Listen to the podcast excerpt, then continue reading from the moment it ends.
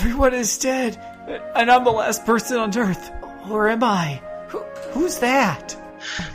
Don't you worry, good sir. I may be a ghost, but I can still help you to not feel alone.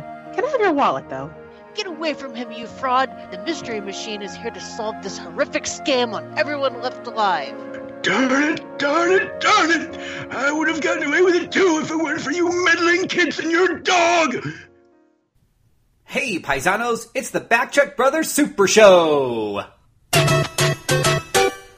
We're the Backtrack Brothers, and old school our games. We're not like the others. You get all the fame. If your back left in trouble, you can call us in the double. We're more retro than the others. You'll be hooked on the brothers. Get hooked on the brothers.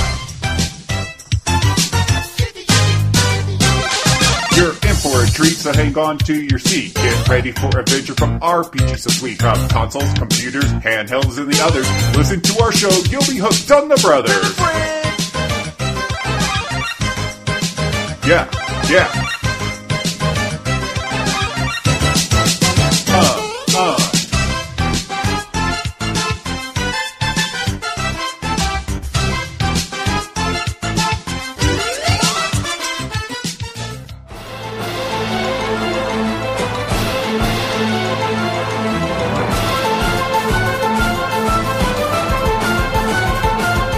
Welcome to the RPG Backtrack, where we talk about computer and console role playing games from the way back when, right up through yesteryear. Here are your hosts, Phil Willis and Mike Minky. And that is right, boys and girls, you have arrived at the one, the only RPG Backtrack. This is episode 184. I forget the title. What's the title? Do we have a title, Mike? We do. It's actually Kelly might re- remember it because she got the reference I was coming up with in the in the chat the other day. Uh, Fr- Fragilie, it's Italian. There you go. And uh, as the little uh, introduction mentioned earlier, I am Phil Willis. This is the one and only Mr. Mike Minky. Yeah, I am here. As I never owned a Wii, however, I did not actually play the game we're talking about, but I can listen and learn with you. Yes, uh, we will both be listening and learning as we listen to this dynamic duo of wonderful retro gaming ladies, starting with Miss Cassandra Ramos Hello, everybody. and Miss Relly Kyan. I, I quite enjoyed playing with the Wii back in the day. Same here, same here. Well, and I and I still enjoy playing with my Wii. I'm not not too ashamed to admit that I'm a forty-some-year-old guy that enjoys playing with my Wii every chance I get. I, I didn't want to go there. What? I'm playing Xeno. I don't. I'm, I'm just talking about Xenoblade Chronicles. Okay, I'm a retro gamer. I'm working through Xenoblade Chron. I don't know where your mind is at. Anyway, You're actually working through it on the Wii and not the 3DS. Or, I'm sorry, the the enhanced 3DS, whatever it's called. Yeah, that's that's that's exactly right because uh, I like the graphics on the Wii version better. I did like them. I have them both, and I did them both like you know one after the other, and uh, you know they're definitely. I mean, the Wii is no graphical powerhouse, but compared to what the 3DS could do. Of course, if you don't have a Wii lying around and you do have a 3DS, it's still an awesome game, from what I hear. So you should probably check it out on your 3DS. And it did capture the scope. I think that was the impressive thing was that you know, in running around the fields and stuff, you could still see you know all of you know these huge lands and things off in the distance on the 3DS. Now, I can't say I blame you because that text is tiny in that version on the 3DS, and with the, the, I mean, yeah, it captures the scope, but you can't beat a big screen.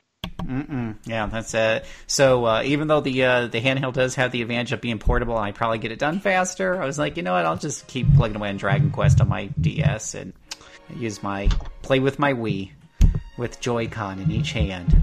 Anyway, uh, but we're We not here. what you mean. Yeah, there you go. We're not here to talk about Xenoblade. We're here to Yeah, talk we did about that already. yeah, we already did that. We're here to talk about, uh, you know, fragile dreams, farewell ruins of the moon. Uh, don't know what that is? Well, I don't either. But if y'all will hold on tight after this wonderful music, you're going to discover this game with us.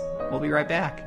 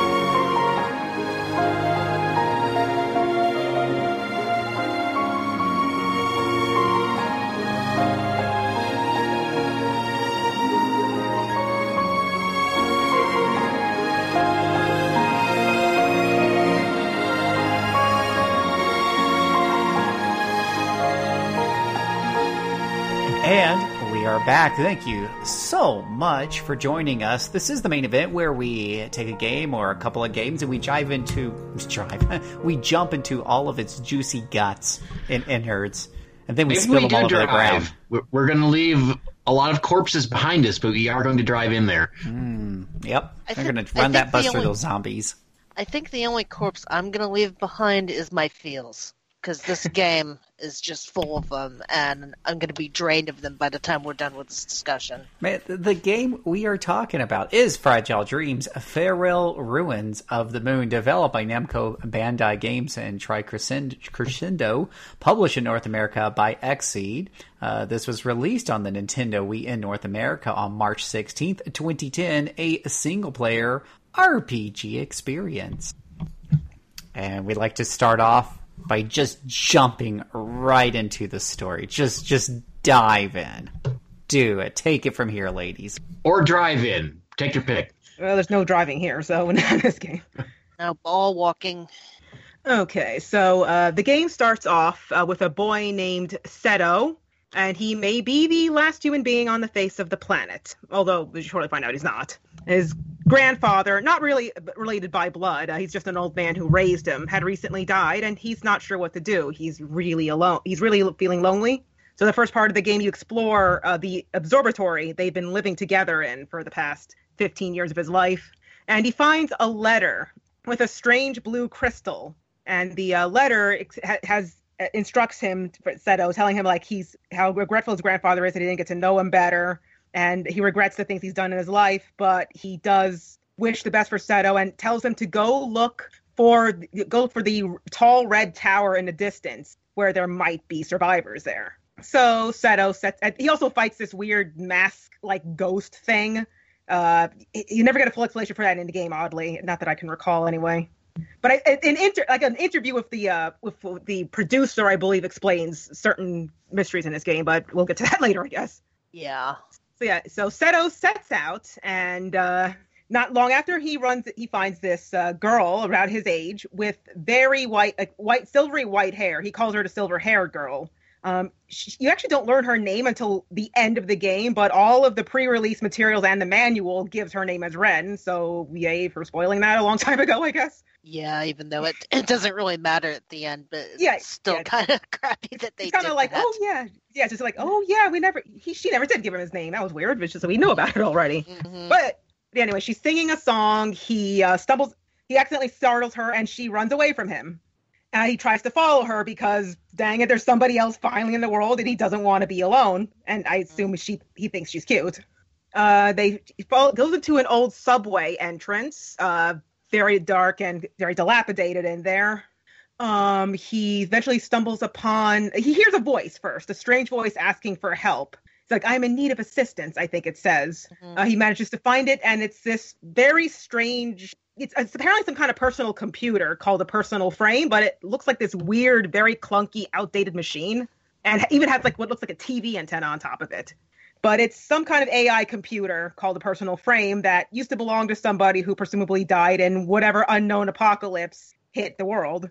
So he attach he put, straps her onto his back, and he and goes on to his way. She provides help. She provides hints and makes comments. Uh, she actually makes this on his, his kind of goofy comment earlier on uh, in because uh, she notices how fi- she points out how fireflies would gather around important objects like items were pointed out where the save point is. And then seto asks why would they do that? And she says um because it's summer. Like because that's the game's mechanic. It's just like fireflies make do something important. So go figure. And I forgot, does she point out your save points too? yeah yeah. She points out that it's those bonfires. Yeah, uh, predating Dark Souls by a couple years, no Mhm. less. So let's see, and um, so they go through the station. They do find some strange drawings. Uh, they? Yeah, I think they find at least one strange drawing left behind by the silver-haired girl by Ren. She's a terrible artist, by the way. Um, but as they're about to leave the subway, the uh, PF's battery dies out, and in this dilapidated world, there's probably no way they're going to find any batteries. So she dies on him and he buries the PF device, keeping a screw from from it from her, and which is you know, and it, already he's upset by that because he, even though it was wasn't a human. It was somebody to talk to, and she kind of she kind of had some emotions. She wasn't just a machine. Uh, th- that scene is very sad, particularly the fact that he takes the time to bury her and the music that plays in that scene. Just Mm-hmm. it's it's the first of the feels you're gonna feel. Yep, and also the first time where Seto meets somebody and just as quickly loses. And and quickly, we forgot to point out that um, PF's voice comes in through the Wii remote. Oh yes, that's right. I forgot to mention that. Uh, it's a neat little feature of the game where you remember that the Wii remote has a speaker. Mm-hmm. Most games don't really do much with it, but uh, that I at least like that the ones that I've come across. But Yeah, this, it- this It, really helped with the immersion of the game, and the immersion is what makes this game so special because it just creates an atmosphere. But we can get in more to that in the gameplay itself. But I wanted to point that out. but yeah, she uh, if you hold it up to your, I guess short that she if you hold it up to your ear while you have PF on on while PF is still around, she'll actually give it up. She'll give it ice. But okay, so moving on. Uh, after leaving the subway, uh, there's this short scene where he's like, I think it's like a train yard. He meets a goat, like this ghostly girl that plays hide and seek with him, and you get this touching scene where you see like her, like her whited out mother having come for her spirit, and then they both go presumably to the afterlife. Uh, after that, uh, they go to uh, like they I say say say Dead Seto is still alone at this point. Um, Seto goes to an abandoned amusement park. Uh, it's actually really neat to see, like very, like almost, like a lot, like the uh, subway is very dark, but you see like the moonlight lighting up everything, and it's got this eerie but still stra- hauntingly pretty look to it all. Um, there at the amusement park, he meets this strange boy called Crow. Uh, he you you already know there's something off about him because he has slitted pupils for eyes like a cat. Although you don't really know what he is until much later. He steals Seto's locket, which has a PF screw in that crystal his grandfather gave him. So he chases after him. You have to you have to catch him three times before he gives back the locket, and they become friends. He takes him to like his se- like his secret underground spot, shows him a book that's important to him, shows him a photograph, and before they part ways, and Seto goes to look for uh, Ren again. Uh, Crow kisses him because he says friends give each other kisses, don't they? And Seto's all like, "But that was my first kiss ever." Uh, very awkward yet very funny scene. And, and bear in mind, before this, Crow is a complete jerk to Seto. Oh yeah.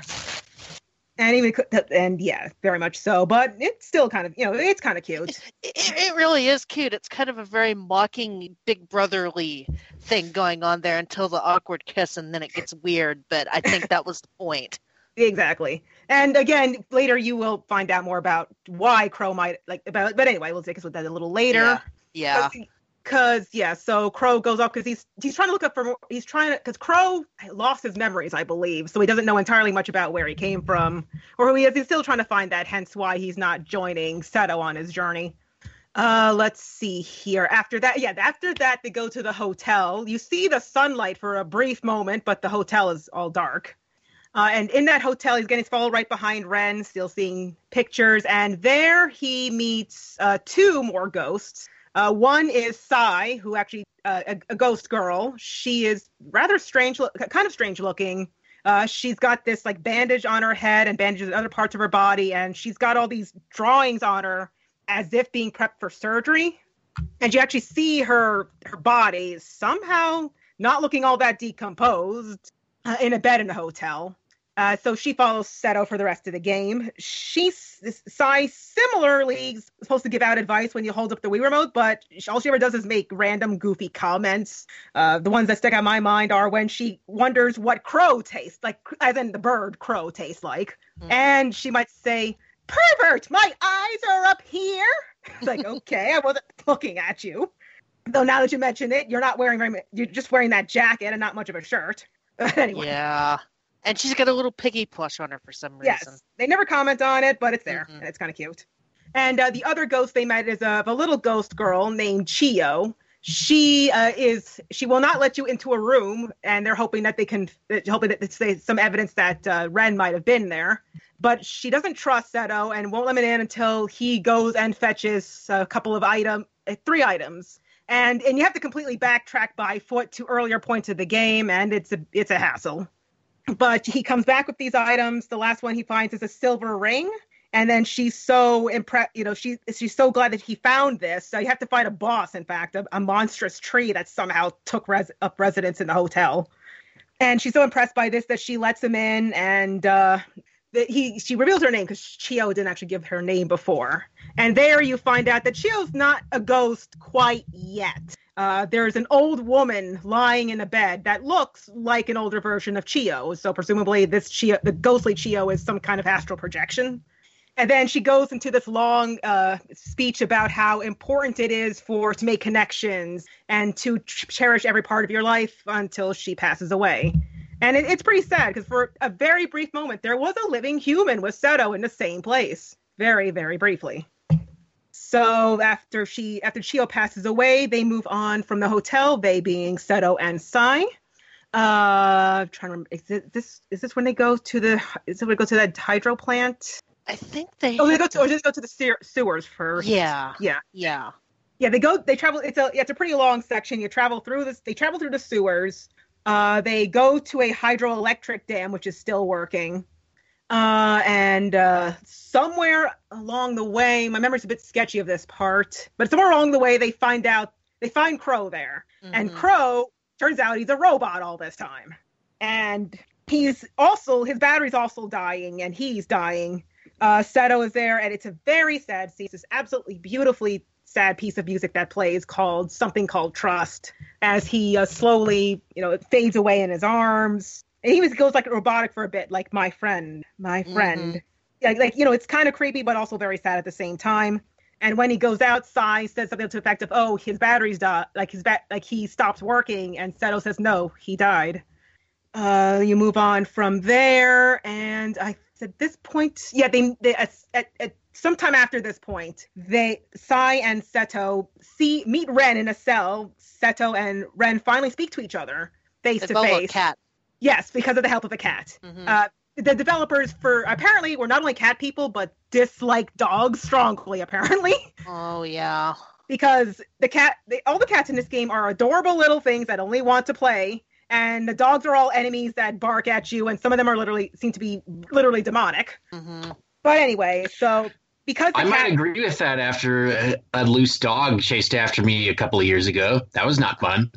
And I mean, don't get me wrong. I'm a cat person, but there needed to be some dog love too. yeah i mean it's kind of, it's an unfair portrayal for sure but regard regardless and actually I'm, I'm not blaming the dog. I'm blaming oh, the Oh, no. idiot owner who let it loose. Well, although there are a few of the uh, memory item stories, which we'll get into a bit later, do, are do center around a dog. So Mhm. there's some dog love, but not on screen. Yeah. Anyway, but anyway, because the cat trusts Seto, she Ren trusts Seto. She's about to set, give give her, him her name, but she hears like a voice calling her, and she goes further, like she goes somewhere else. He tries to follow her, and then I, at some point, Sai explains the backstory as to exactly what happened to the world and why there are virtually no humans left. Uh, and this is a actually comes across as very weird. Uh, the, the reasoning behind it. She says that it, some some decades ago, because it's been at least fifty years, I think. Uh, they uh, scientists started up a project called Glass Cage, basically giving everybody a sort of psychic powers so that they'll be able to read each other's minds and have complete empathy. Because uh, previous years was a bunch of wars and everybody was tired of all the fighting. And surely they could all read each other's minds, there wouldn't be any wars anymore because, you know, it's not like there aren't any far more complicated reasons people go to war over. Because you know, I, I.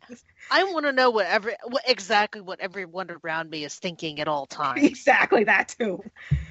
That too. But anyway, when the project was enacted, when it started, everybody, you know, everybody was happy, going, "Yay, we can all understand each other." But almost everybody who went to sleep after the project uh, started up died in their sleep. Some people tried to stay awake for as long as they could. Some people were immune to the effects for some reason, which is why there are survivors in it to begin with. But otherwise, everybody just just slept and died. I I think this is the most happy apocalypse depicted in the history of apocalypses. Yeah, I mean, it, it's pretty weird because you don't, you see no people around. You see all the overgrowth of plants and the collapsing buildings, but there's no evidence of any wars. There's no evidence of natural disasters. Just abandoned. And except, I I remember early on, you see this weird drawing of what looked like aliens riding on spaceships, and I thought, okay, was everybody whisked away by aliens? Yeah, I But- remember thinking the same thing. Yeah, but I guess that was just a random drawing. so that also Sai, the reason she has those strange markings on her because she was the catalyst. Uh, scientists were doing experiments on her because they needed to somehow use a person to begin this weird telepathy project. I mean, I, go figure how that's supposed to work. Uh, but there was one scientist that was nice to her, and his name was Shin. Uh, they shortly find out that Shin, or at least a ghostly version of him, uh, it wants to start up the glass cage project again. He's the one who called out to Ren, and he he wants to do it. He, they don't know why he wants to do it at first. It's just like, but if he does it a second time, everybody might die. So they need to stop that. And of course, Seto wants to save Ren because he kind of likes her. Uh, let me think here. At some point, they fight. A, he fights a, a very large crane. Manages to defeat it using just a bow and arrow. Don't know how that works. Um, let me think here. What else happened? I think he just goes up to Tokyo Tower. To, yeah, I think he just goes up to Tokyo Tower to face Shin, to fight Shin face to face. Uh, along the way, he hears the voices of the people he's met along the way, uh, the people and I guess machines and ghosts he's led along the way. He hears PF's voice, Chio's voice, Crow's voice, all encouraging him to go up. He goes and faces Shin. He manages to beat him, but Shin is all like, "Oh, I." Re- yeah, I, the, he, he does explain his reasoning. The reason he wants to just end humanity is because, and I guess his feelings are why everybody died after the uh, glass cage project was enacted is because he first experimented on himself and started may give himself telepathy, but he heard everybody's scorn for him in his head. He like they would say nice things to him, but they were thinking you know, hateful things about him, and he hated everybody. Just like so, okay, great. So everybody died because you're because they're full of wankst, I guess. hmm But so he's all like, no, I must still, you know, enact the gla- glass cage project. But uh, Sai goes up to him and talks to him and reveals that she's been in love with him all this time. And he's like, how did I never he how did I never know about this? Like he because he could he read minds, but she says like some things maybe have to be said and have to be said and have to be said physically. Some things have to be spoken in words. And he's like, And oh wow, yeah, And he would, and she fell in love with him because he was one of the only scientists that checked up on her after the experiments and gave her candies. yeah. So although uh, an odd thing is is that in the interview you actually find out they aren't really Sai and Shin. Um, they're both AI copies of their personalities. So Sai dies who knows how long ago, and oh yeah, a, split, a twist you're only going to find out by an interview. Shin is actually Seto's grandfather, the, the man who raised him, because presumably he made an AI copy and regretted it. It's like, oh no, I just caused an apocalypse. Well, great. and I guess he tried to make up for it by raising Seto. But this Shin is actually an AI. But anyway, the two of them uh, dissipate. The, that is the AI versions, the so- semi-ghostly versions dissipate. You hear a weird voice saying, "No, you know, you have to enact the project, but the project will be started up again." And then Ren and Seto meet. Ren tells her name, and they go off to they hope find survivors. Like, but at the very end, uh, Seto, uh, much older, gives this sad like gives a sad like epilogue about how they were together for many years, but in the end, he was truly alone, and apparently, because which implies that she must have died at some point. Which, Mhm. well, great.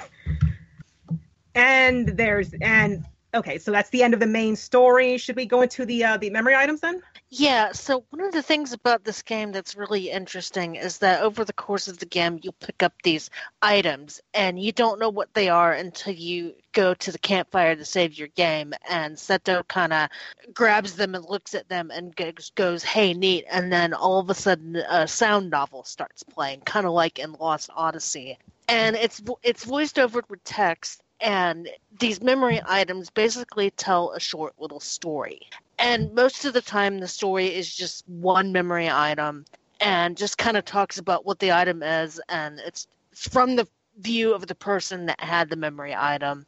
And it kind of helps with the world building because some of them talk about what happened on their last day alive.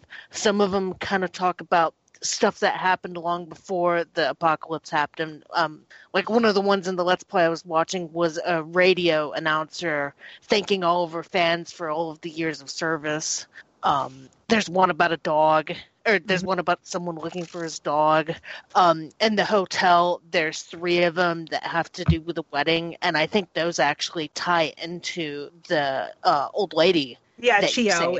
Yeah, I think I think the implication is that he's her beloved that she mentions briefly when you give her the ring. Yeah. Probably. They never mm-hmm. outright stated, but Yeah, and that's the beauty of these items is that they kind of help build the world and tell some of the story in this shattered world where you you're not really going to get a whole lot of the story. And there's two of the mem- there's two stories in particular that one of them spans across um, like five or six memory items called uh, I'm looking at here the, the torn picture. And that one is about a girl that wants to be a dancer when she grows up and a boy that wants to be a botanist when he grows up. And they talk about their dreams together. And the boy is kind of so so consumed with botany that he misses her dance recital and they get into a huge fight. Um, he missed a dance recital because he was finding mushrooms because the, um, he wanted to genetically engineer this plant that glows at night and he was looking for these mushrooms that have bioluminescence and this is important later. And she slaps the mushrooms out of his hand and then goes upstairs and t- tears up the drawing that shows their dreams together and doesn't talk to the and that night she comes down with a fever and ends up paralyzed from the waist down. So basically, on the night of her first dance recital, her dancing dream pretty much shattered.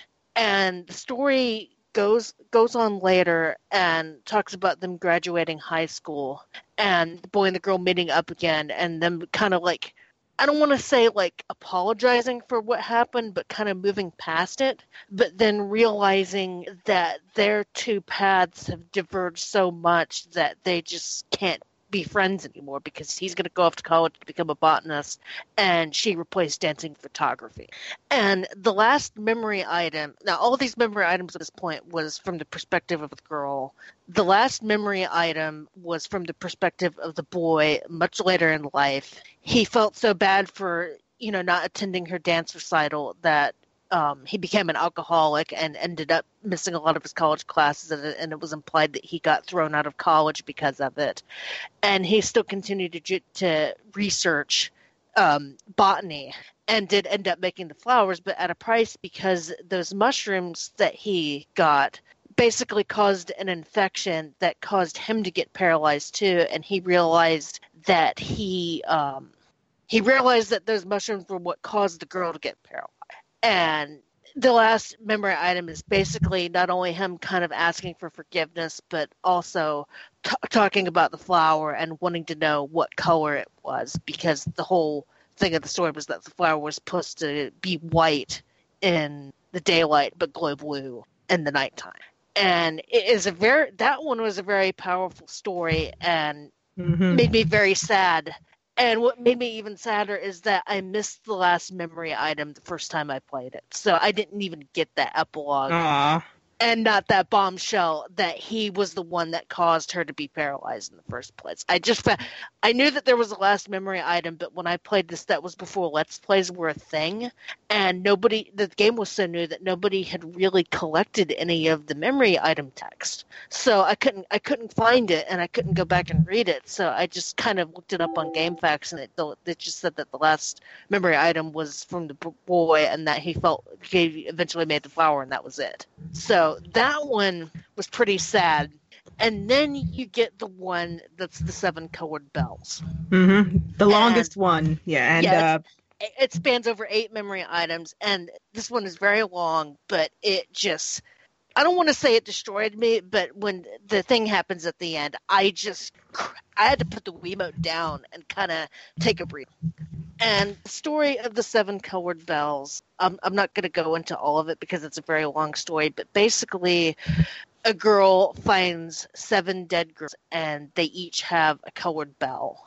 And the girl t- takes, is kind of lamenting that she was never accepted and that the other girls kind of called her mangy and kind of made fun of her and the girl takes each bell and goes to that person's family and pretends to be that girl. And each bell has its own story with its own name, and each each memory ends with the girl saying the name, and I I am Lot, the silver bell, and I am part of the old ladies family.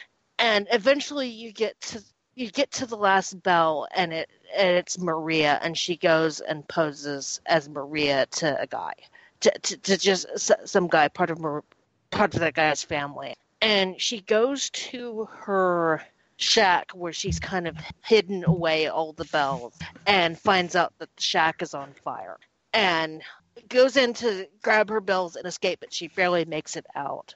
And the guy who is Maria's caretaker finds her and she begs that person to take the each bell and go to each family and say what happened.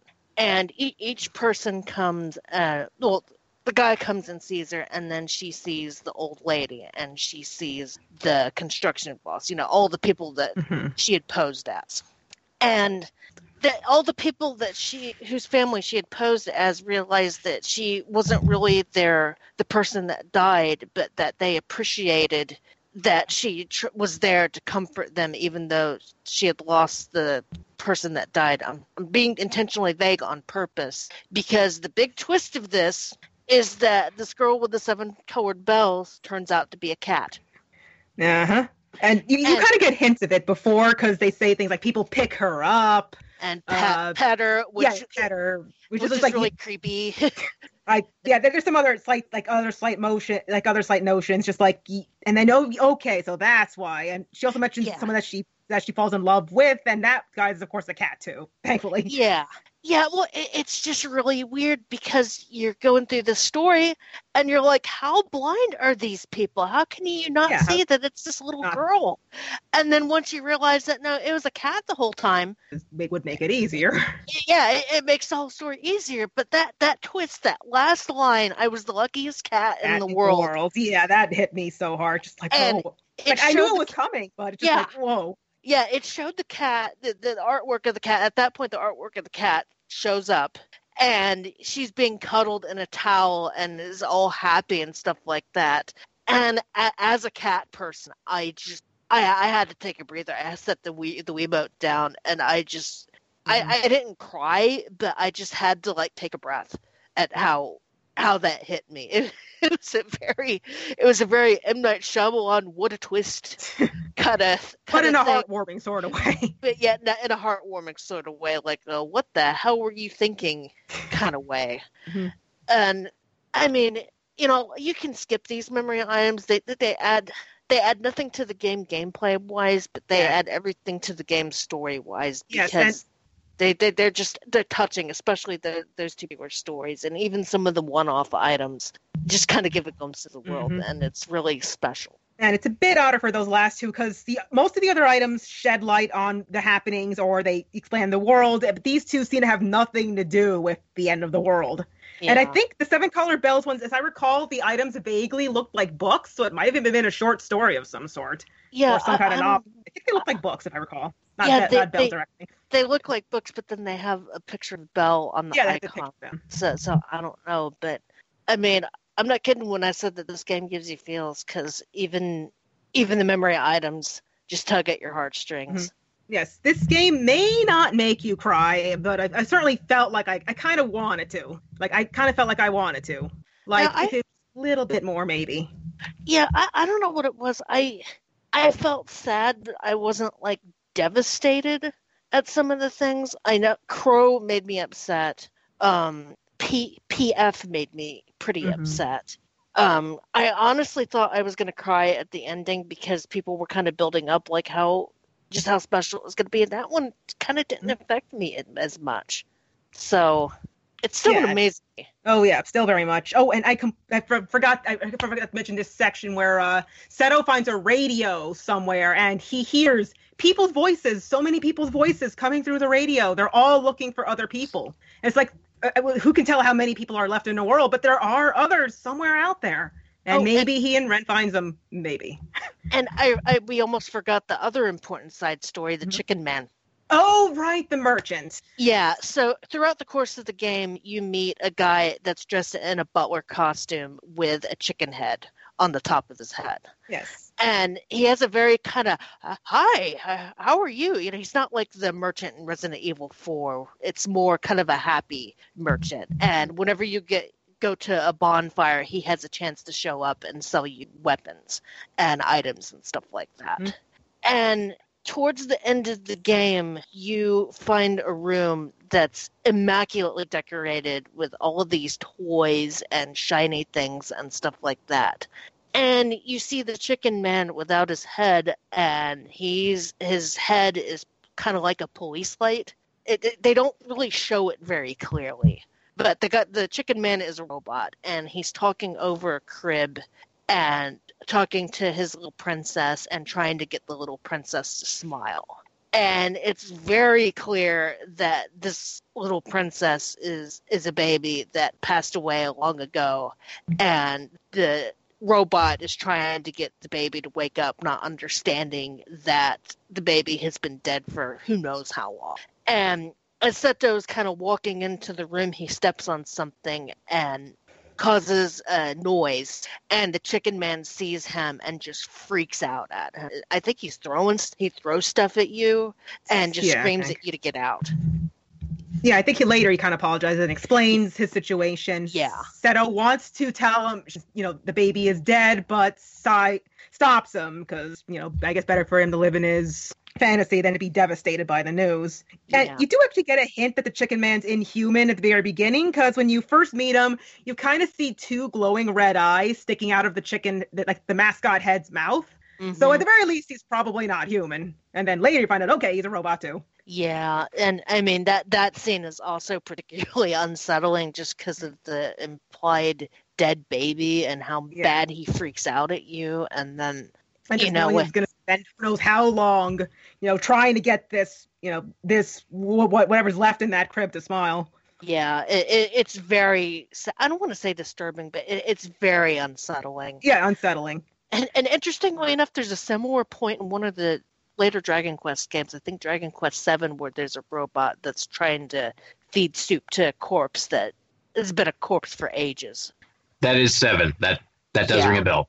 Yeah, seems I to don't a- think Phil has reached that point yet. Sorry. No, you, Phil will probably f- completely forget about it in his rage at the game mechanics. Yeah, It's he's- already forgotten. Okay. Yeah. Uh, It's hard to. T- I mean, I don't even think that one is purely a spoiler because you find out about it like right away. But um, we're getting a little off track. I just, I'm always amused by these points that kind of. I play so many RPGs that I'm amused at storylines that kind of cross over, like a robot that doesn't understand death. So, Mhm. oh no, I, I- um, but yes, I think that I think we pretty much summed up the story.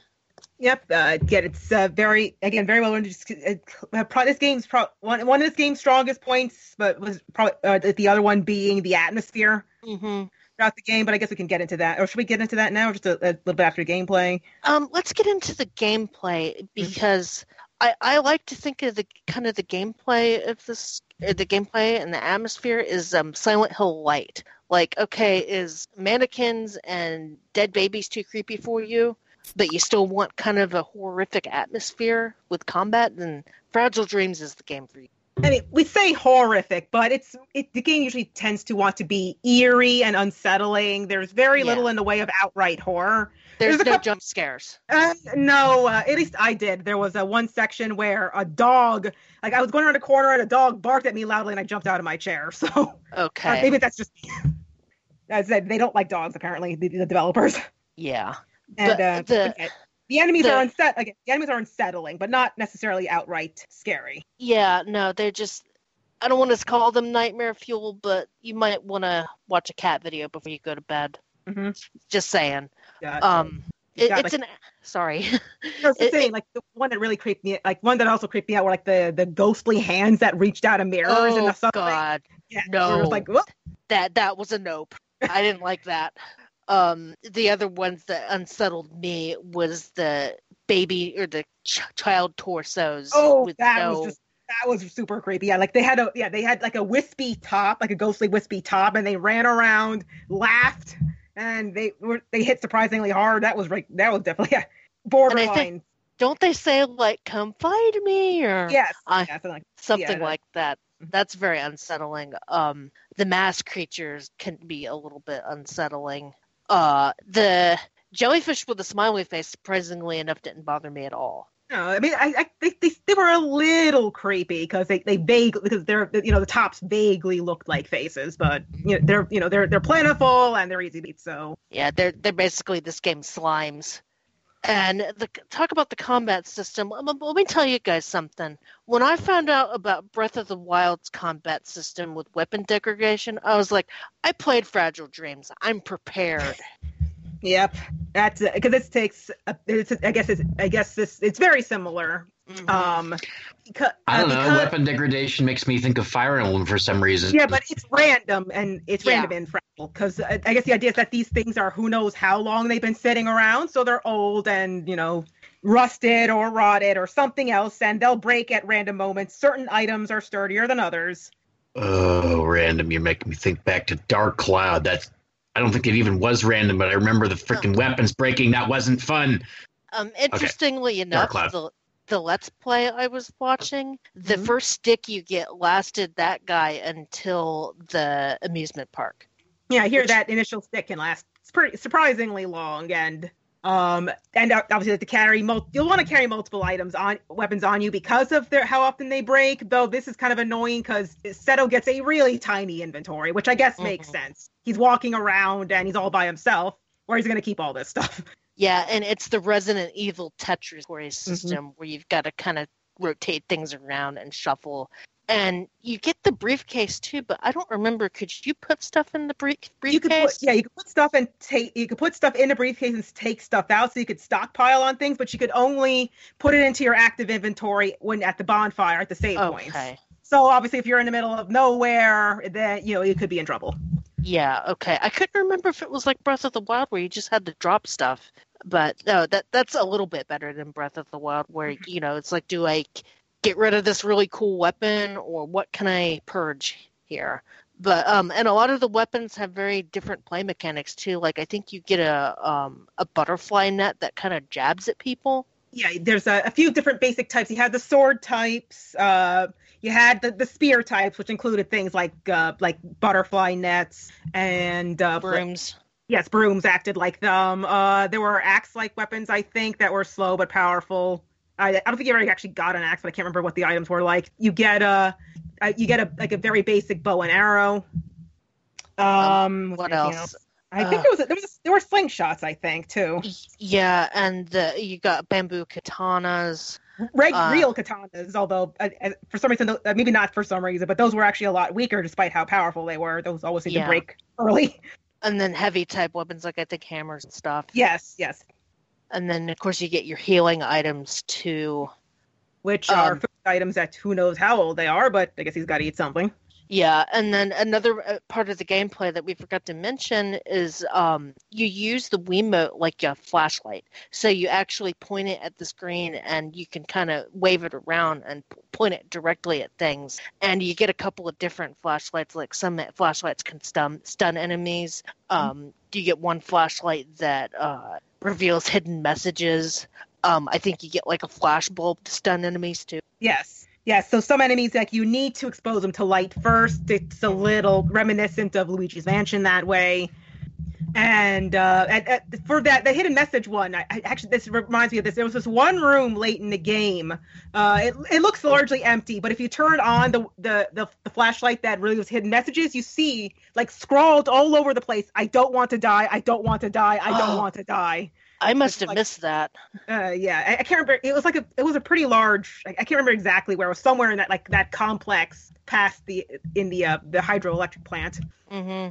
Just like, well, that's on. Yeah. That's Yeah. Um, and I felt like the, you know, this was in the era of Waggle where everybody shoehorned Wii Wiimote controls into their game, but I really like the controls in this game because they felt very natural and being able to point at stuff and actually get to like see stuff with the flashlight. I liked. Know, yes, definitely added to uh, the immersion, to the atmosphere, and it's probably helped that the like the actual combat it was just just a simple like you a real time you know slash slash slash was just a Mhm. button press. You didn't have to like waggle the thing to attack with a sword. Yeah, I, I really appreciated games that kind of took a mechanic like that with the motion controls and made it, you know, helped with the immersion. Yes, very Um, much so. Um, other inventory items you could get was cat toys to befriend cats. And I don't believe that befriend, befriending cats really did anything other than kind of helped you not feel so alone in this very lonely world. Yeah, it just it was just something you got a sticker on the map for where you played with the cat. That was that was it. It was just another thing to collect, but you know it's adorable. Yeah, I I- I played with every cat not only because I love cats, but because I was convinced that it was going to do something at the end, and it really didn't. But I still appreciated the cat the cat mechanics. I always love a game with good cat mechanics, and uh, the the meowing also came in through the Wiimote. Oh which yeah, that it's just like oh there's a cat, there's a cat, where's the cat? Y- yeah, that's really annoying if you actually have cats because then you're like, what the hell are you? One of you guys trapped in the closet? Oh no, it's the Wiimote. okay, yeah, no cats here, so Like- no, that that sound is what a cat trapped in a closet that doesn't want to be in a closet sounds like. oh wow. But Um, yeah, the closest thing I think that might do is prepare you for near like when you before you, you uh, Seto meets Ren face to face because you have to try to earn that cat's trust and you get Mhm. food for it. So you kind of learn ahead of time how you get cats to play with you. And uh, on a random note, speaking which, the food you find has this kind of funny uh, writing on like tech flavor text. It says like, "This is cat food. Cats love it, but they can't open it because they're cats. Oh, you guys, they clearly never met my cats. they could open cat food. well, it, ba- bags, yes. Oh, okay, They can, it's a my- cat. So yeah, my cats are will, will rip open bags and bring in groceries and don't put stuff up right away. But I, I digress. and seeing that text reminded me, um, all of the like set text that you see in the game is in Japanese, and you have to point at it with the remote Wiimote and kind of look at it to see it actually translated, which I thought was a nice touch that they didn't try to Sailor Moon out all of the Japanese text in the areas. yeah, that was. I mean, it obviously was probably a lot cheaper to put a subtitle over it than it would be Mhm. to, um, you know, change all the text into English. And, and all of it wasn't translated, as I recall, which I guess would have taken too long. But but Yeah, parts that you needed for like the story or to, to progress was translated. And you Well, know, a lot a lot of it was just part of the atmosphere. Oh yeah, a lot of it was just like posters and signs and whatnot, Yeah. Yeah. I, I think drawings. I think the key takeaway with this game is the atmosphere. I think it is, it's one of those games that just nailed being in a very dark, lonely atmosphere, and and at some points unsettling, and at other points kind of beautiful, like at the hotel or at the um, abandoned amusement park, or that one spot where you come out of the where the dam is, and you're going across that huge dam, and you could see out into the canyon. Yes, very again, very very nice art direction. You know, surprise. It's the Wii is not exactly a powerhouse graphically, but it's you know it, it's it's used really well here. Yeah, you you kind of you kind of hardly notice that it's on inferior hardware. and yeah, very like you know, mel- oh, oh, the moon uh, during the since there's a lot of night scenes, and obviously the title is "Farewell Ruins of the Moon." The moon is all, all, pretty much always full, I think, and it's huge in the sky, and it really adds to that sort of lonely, melancholy feeling. And when you complete key story points too, then you get into some of those animated cutscenes that are very stylized. Uh, yeah, it's it's it's almost like it's it's silhouetted as I recall, and then Yeah. Seto, an older Seto, because it's Johnny Young Bosch doing his older voice instead of his kid voice. Oh, I did not. No wonder that voice was driving me crazy. you didn't? Oh yeah, yeah, Seto's Johnny Young Bosch. That's why he sounds familiar. You would think that as much anime and video games as I've played, I would know Johnny Young Bosch's voice like the back of my hand. But lately, I think Matthew Mercer is the guy that I hear everywhere now. So Yeah, because I think Bosch, I think Bosch, Bosch seems to be doing more quote, I guess, important, better paying, I should say, stuff. yeah, You rarely hear him in like uh, non-union video games and anime stuff these days because he's getting actually getting paid decently, like Troy Baker, and I think Laura Bailey has gone, gone to that too. Sad to say, she's one of my. well, at least But anyway, Matt, Oh yeah, actually, Matt will still be around. oh yeah, he's still he's still around. Some of them have some way to like be part of the Screen Actors Guild and do non-union stuff. I don't know how they do it. I don't know why they don't all do it, but there you go. Yeah, Uh, But uh, And- but he- oh yeah, uh, but yes, uh, actually, uh, uh, Laura Bailey's in this game too. She's Chiyo. Okay, and yeah, the sound design in this game is really good too. The vo- the voice acting didn't make me want to tear my ears out, and you can still switch it to Japanese if you prefer. It's dual Oh. audio. Yeah. just for a Wii game. I, I tend to play games in English just because being a radio former radio person myself, I like hearing the voices I'm used to. But I mean, if, if English voice acting is particularly atrocious, I'll switch it to Japanese. Uh, I, I just prefer the English. Oh, but it's good. In, it is good in this game. Competent Yeah. at best and usually pretty good. Yeah, and and like, and I forgot to make note work, I that should say. I forgot to make note that all of those uh, sound novels for the memory items are also voiced. Which big ups on Xseed because I think they could have easily kind of cheaped out on that, and I'm glad that they didn't. Or just made left them all silent, which would have been a Yeah. shame. Yeah, yeah, Now, I just looked at uh, Adrian's review for our site, and he mentioned that some of the uh, the text on some of the graffiti, say, or what appears to be optional stuff, it wasn't all translated. Yeah, I Does mentioned that- that, earlier. That it Oh, I'm wasn't sorry. all translated. Okay, Again, they that- translated what was important to the story or important to progressing. It would have been nice to read all of it, but you know what? It, it's flavor text. I missed that when Skype froze on me. Sorry. Ah, uh, yeah. And then getting into the rest of the sound design, um, a lot of the sound effects sounded really good. Um, I don't remember. Is there music when there's not ba- a battle going on? Uh, no, I, I at least I'm, I'm trying once in a while, and it's usually during like an event. Like there's music that plays during when like Seto's trying to catch Crow and get back his locket. There's like a, a, a like a sort of a wistful tune that plays, uh, but pretty much there's only music during battles and during scenes. There's almost Yeah. never any music, which actually the, the silence really adds to the atmosphere because Yeah. Seto's all alone in this empty, you know, empty world, the remnants of a collapsed civilization. You know, uh, why would there be music in the background? This silence really complements it very well. Yeah, and then when you get in, do get into a battle, you hear this very creepy, unsettling tune that really adds to kind of the tension of the fight. Mm-hmm. And most of the battles are pretty. You're never gonna get. You're probably never gonna get jump scared in this game because the music kind of kicks in just a little bit before whatever ghost shows up that's gonna make your life miserable. But I forgot what I was trying to say. But the, the music complements the battles I, well. I and think the- you were trying to say that people are unlikely to be scared out of their wits by the game. yeah, I yeah. mean, even I mean, again, I got jump scared by a dog, but but uh, but even then, it's you're not going to get. It, it's not that kind of game. It's not meant to be terrifying, just unsettling and creepy. Oh, Yeah, but the boss. But the few boss fights have like this really eerie, louder music playing too. And Yeah. the, the very last boss fight against Shin, it's actually a very sad, tragic sounding, Yeah. which is kind of like you. know, It's not what you expect for a boss fight, but it's really fitting. And I do recommend trying to play this game in surround sound if you can, because like all the ghosts and stuff have very echoey sounds to their design.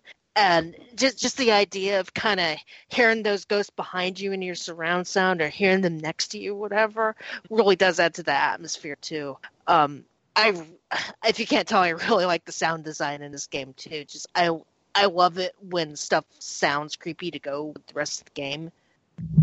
Uh, yeah, yes, very, very well done. And uh, uh, touching upon the music, it is very. I mean, it, it's got a, a small soundtrack compared to a lot of RPGs. It's a short game, so I guess that kind of makes sense. But it is some very beautiful music. A lot of uh, piano pieces uh, with some other instruments strewn in, and very effectively used. Uh, very, and even the openings and the endings are gorgeous. uh, the happy chick the chicken man kind of has a happy bouncy tune to kind of break up the I, I don't know the tension a little bit um the music that plays when you're uh chasing around crow is very happy and bouncy which kind of adds to that scene which by the way i forgot to mention this in the gameplay. That mini game where you have to sneak up on crow i got so stuck on Uh, that was annoying. Yeah, I that what I what actually got me stuck longer was the very beginning with that ghost girl you meet early on, you know, playing hide and Oh. seek with. But that's because I thought she would have to be able because you're like in this weird abandoned building that had like barrels and machinery, and I Mhm. thought she was going to be a, had to be attached to a barrel or a machine, but no, she could be in the middle, just in the middle of the room in a seemingly empty air. So Oh. it took me forever to get that until I realized, oh wait, no, she I can't just click on empty air. There she is. Yeah, I I think I ended up having to game fax the crow mini game. And what was particularly annoying about that was that you have to crouch down in the teacups and he starts wandering around wondering where you are even though he saw you crouch down in the teacups. And then you have to either sneak up. I think you have to like wait for him to get near to teacups and then sneak up on him and grab him from behind. But he, this robot must have been trying out for like to be a Metal Gear guard because he can hear you coming from a mile away, and it's very random when you're actually going to catch him. And I played this game when it was brand new, and you know, thought, okay, am I doing something wrong? Am I not going to be able to continue until somebody else figures it out? And then eventually, I just grabbed him. Yeah, you got to do that three times, and then Yeah. And uh, let me think. But yeah, yeah, some very, but some very lovely, very lovely music. Um, uh, probably my favorite is called. I, I, I mentioned, oh, I mentioned it earlier. Uh, something called Trust. Uh, when Crow dies, uh, the la- last boss theme, Nuisance is very nice. Oh, there's a, there's this. It's not really happy, but it's melancholic. Uh, it's called, it's uh, called Together with the Moon. Uh, it's a very simple, it's a very simple piece, but yeah, very nice. I think you hear it during that early on Ghost Girl scene who never gets named. Yeah. And uh, let me think here. Okay, so we mentioned we got, went into gameplay. Uh, I guess. Oh, I guess a, a slightly annoying thing that this game kind of takes the realism, maybe arguably a bit too far, because when you back, you have to backtrack for items. You have a lot to travel through, Mhm. and uh, there's a, a port, port in the sewer where you're climbing up this really, really, really tall ladder to get to a place, and you're just like, I think it's like five literal minutes of climbing this thing. and, and there's and there's no Snake Eater music to break up the monotony, is there? Nope, just it's silent. So he's just climbing and climbing and just like, okay, when is this thing gonna end? well, at that point, you just need to pull up Snake Eater on your iPhone and just pretend. I guess. And uh, an, an- another minor thing, you don't just get money in this game. You get items you have to sell to the merchant for money, and those take up space, and that's annoying. And that ties into the story too, because that's what the merchant is trying to show the dead baby to get her to wake up. Yeah, but it'd be nice to be a separate item and not something that you constantly, you know. I, I I know and I understand. I just I kind of liked how Oh, no, the, yeah, the how- tchotchkes that you sell tie into the story. Yes, that's true. That's true. Again, there, uh, so again, this it's it's arguably this sort of like harder, ha- like these like these more awkward parts of the gameplay add to it because the uh the this the battle the battle system's kind of simple, sometimes awkward, and it makes sense because Seto's just a kid. He doesn't know how to wield wield a weapon. He's just kind of you know whacking at things with sword and somehow hurting ghosts. And uh, actually, going back to the interview, it's implied the reason he can do this is because that blue crystal is a special computer able to reveal the ghosts. I, I don't know Oh. how that works, but there you go. Yeah, that, that interview was uh, what's his name again? Uh, but yeah, the, it was a, it was an interview like two months after the game in Dengeki uh, with the game's producer, and he revealed all sorts of stuff. Like again, the grandfather being Shin. Uh, he reveals that Sai and the Shin that you know are AIs. That the strange mass creatures are also simpler AIs that want to continue the Glass Cage project. But there's some stuff he kind of purposely is vague on. Like I don't know how. He, Like he doesn't know how Sai's body got transported from some an unknown lab to that hotel. He doesn't know who Seto's parents are, and he isn't quite sure what happens exactly at the very end. But he implies that human. I think he says something like humanity will never, you know, become the dominant species on a planet again. Which okay, thanks. That's depressing. Society's not going to go come back from that disaster. Yeah. But, but again, but you know, uh, but yeah, I don't know what to go what to say from there. I mean, I know we spoiled the hell out of it, but th- Mhm. this is a game that's worth picking up on the Wii if you can find a copy. Um, it's one of the better Wii games. It's one of the, it's certainly one of the few Wii RPGs that were on that system, but it's worth playing. Yes, it's a it's a very beautiful little game. Um, maybe somewhat it can be somewhat difficult to play because it's uh you know it can be a little a little obtuse here and there. Maybe not always, but it's a great experience. And I, I don't deny that the combat system can be a little bit obtuse and a little bit frustrating, especially with that bro- breaking weapons mechanic. But I don't think the game will ever put you in a losing situation because if if I recall, don't enemies drop money or drop money items that you can? They drop. I think they even drop just regular items. Uh, yeah, Even did they drop weapons? But they always drop. They would sometimes drop food and drop money. yeah. And you do level up. We forgot to mention you do level up. Yeah, he, he gets stats. It's still. I mean, it's an RPG, obviously. Yeah. Well, I, I at at first I honestly it's been so long I honestly couldn't remember if you leveled up in the game or not. If it was just pure uh, Breath of the Wild, you're sticking a man out to save the world. But um, leveling up kind of helps in that there is an area later on in the game where you can actually respawn a bunch of enemies several times and grind to kind of get you over the hump, where Yeah, an yeah. alarm sets off. Yes, uh, which can actually be kind of frustrating if you want to get through that as quickly as possible. Like, oh uh, yeah, a couple of years back, I was playing when RPGamer were still doing those year ofs. Uh, we played Fragile for uh, you know that year of one hit wonders, since indeed it's a one hit wonder. And uh, it like I was trying to finish that before Halloween, eh, before the end of Halloween, and it was just frustrating me. But I, I got through that before, to finish it before. I think it was like technically November because it was well past midnight, but I did finish the game.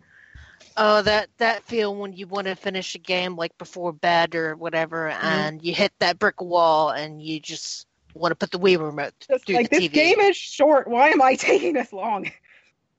But yeah, and uh, was what? Oh, and uh, but but yeah, and I guess one minor one is say I say this is a one hit wonder, but this Fragile as Dreams is one of the few games I feel doesn't really need a sequel. No, it really doesn't. It- It's it's self contained. I mean, I guess they could do something like a different part of Japan with entirely different characters or something. But but why? We we've seen this story. We see what the world's like. We've had this Mhm. experience. A port would be nice, but Um, there is a manga adaptation. Yeah, if it's a yeah, and and there's like a and like a continuation of the story, sort of, and I, I don't know how like how canon it is. Uh, as I recall, it ends with Seto trying to find Ren again because Ren ran away because she can't get her medicine anymore, and she might die, and that might tie into the end of the game since she is implied to have died some time after. and so- I think I think the main bad guy comes back as a cat. Yes, yes, he's reincarnated as a cat because of Is it, is he a bad cat now? no, he's he's regretful for his actions. Okay. Like, I mean, we're talking about how much this game clearly favors cats over dogs, so that would be out of character. again, some of the memory items are focused on dogs. Uh, there's another one I think was the dog's collar, where the dog is uh, actually there's two of them. One has the dog trying to cheer up his owner.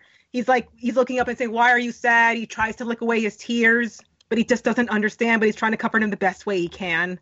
And another one where the dog is hoping its owners come back home. It doesn't understand where they are. Where did they go? Oh God, it's Jurassic Park all over again. Oh no. But yeah, it's not. It's not like they. It, I guess they didn't completely hate dogs, but there's no nice doggies wanting to play with you. They're all like mangy. There, there's like there's like there, there- there's these mangy looking mongrels. There's these massive, massive mastiff looking ones, and there's these black dogs that and their eyes are on fire. Literally, or they're just really, really red? Oh, they look like they're on fire anyway. Okay. That sounds. That does not sound like a very friendly dog. No. And again, one of these things made me jump out of my chair. So Well, maybe they could have put one nice dog. In Yeah, they could have, some instead of- yeah, instead of just leaving it to the memory items, but but there you go. But yeah, they love. But yeah, developers definitely love cats. Uh, so if there's anything else we can touch on, I, I think we pretty much covered everything. I think this is where Phil has to look up the prices. You did not Yeah. cover everything. Oh. You did not cover the price. oh, okay, So I found I found a, a, a couple of copies here under forty bucks. You know, after shipping and stuff. Would you all say it's worth forty bucks? Yeah, definitely. But our gamers demand the best. Our gamers want the shrink wrap version brand new. They want to be able to peel that wrapper open and smell it. And they want to know that they're getting the best brand new copy, so they only want the highest price I can possibly find. So I have managed to find one for $109.95 plus $7 shipping and handling. no, not worth that much. Yeah, if you really want a shrink wrap, but I don't see what's wrong with a forty dollar. Yeah, and you know, interestingly, You guys were telling about all the good feelings in the story and stuff. Isn't that worth a hundred and some odd dollars? Uh, the, I don't know. And you know, interestingly enough, I think some GameStop still have Wii games. You might be able to get lucky and still find it at one of those. Maybe, yeah. I mean, I remember it's still relatively, rel- I mean, it's relatively easy to find, as I recall. But at least on Amazon, it's easy to get. Yeah, it- Yeah, it's that- no Xenoblade, that's for Uh, sure. Yeah, yeah, for sure. Getch. sh- Uh, I was talking about how how quickly Xenoblade shot up in price because it got rare. Yeah, like uh, I, honestly, I don't think this. I don't know how well how well this game sold, but I doubt it was very much. Uh, there was some fan clamor, but this game flew under a lot of people's radars, which is sad. Yeah, according according uh, let's see here, according to the GameStop uh, Finder, there's nothing in Utah close to me that has it. If you can find it, they are selling it for, for thirty five dollars. So and twenty seven ninety nine if you are a Power Up Rewards Pro member. Uh, and while you're buying that, they'll also ask you if you want to sign up for some magazine subscription, video game insurance, and uh, and And whether you want to become a member of the GameStop club so that you can get receive exclusive offers and all the wonderful reminders that, that GameStop needs your business every day. And their credit card. Don't forget their credit card. Yeah, yeah, their credit card. Uh, and their new life insurance program they're rolling out. Uh, so why not? Uh, but anywho, uh, that is Fragile Jury, full of warm, fuzzy feeling. And a lot of sadness and near tears. Pricks the heart and brings tears to your eyes. The ladies uh, give this two thumbs up, it sounds like. If I can put words into their mouths. Uh, cool. Well, thank you, ladies, very much. Of course. That means we're now going to segue into the some other segment. We're going to be right back after these commercial messages.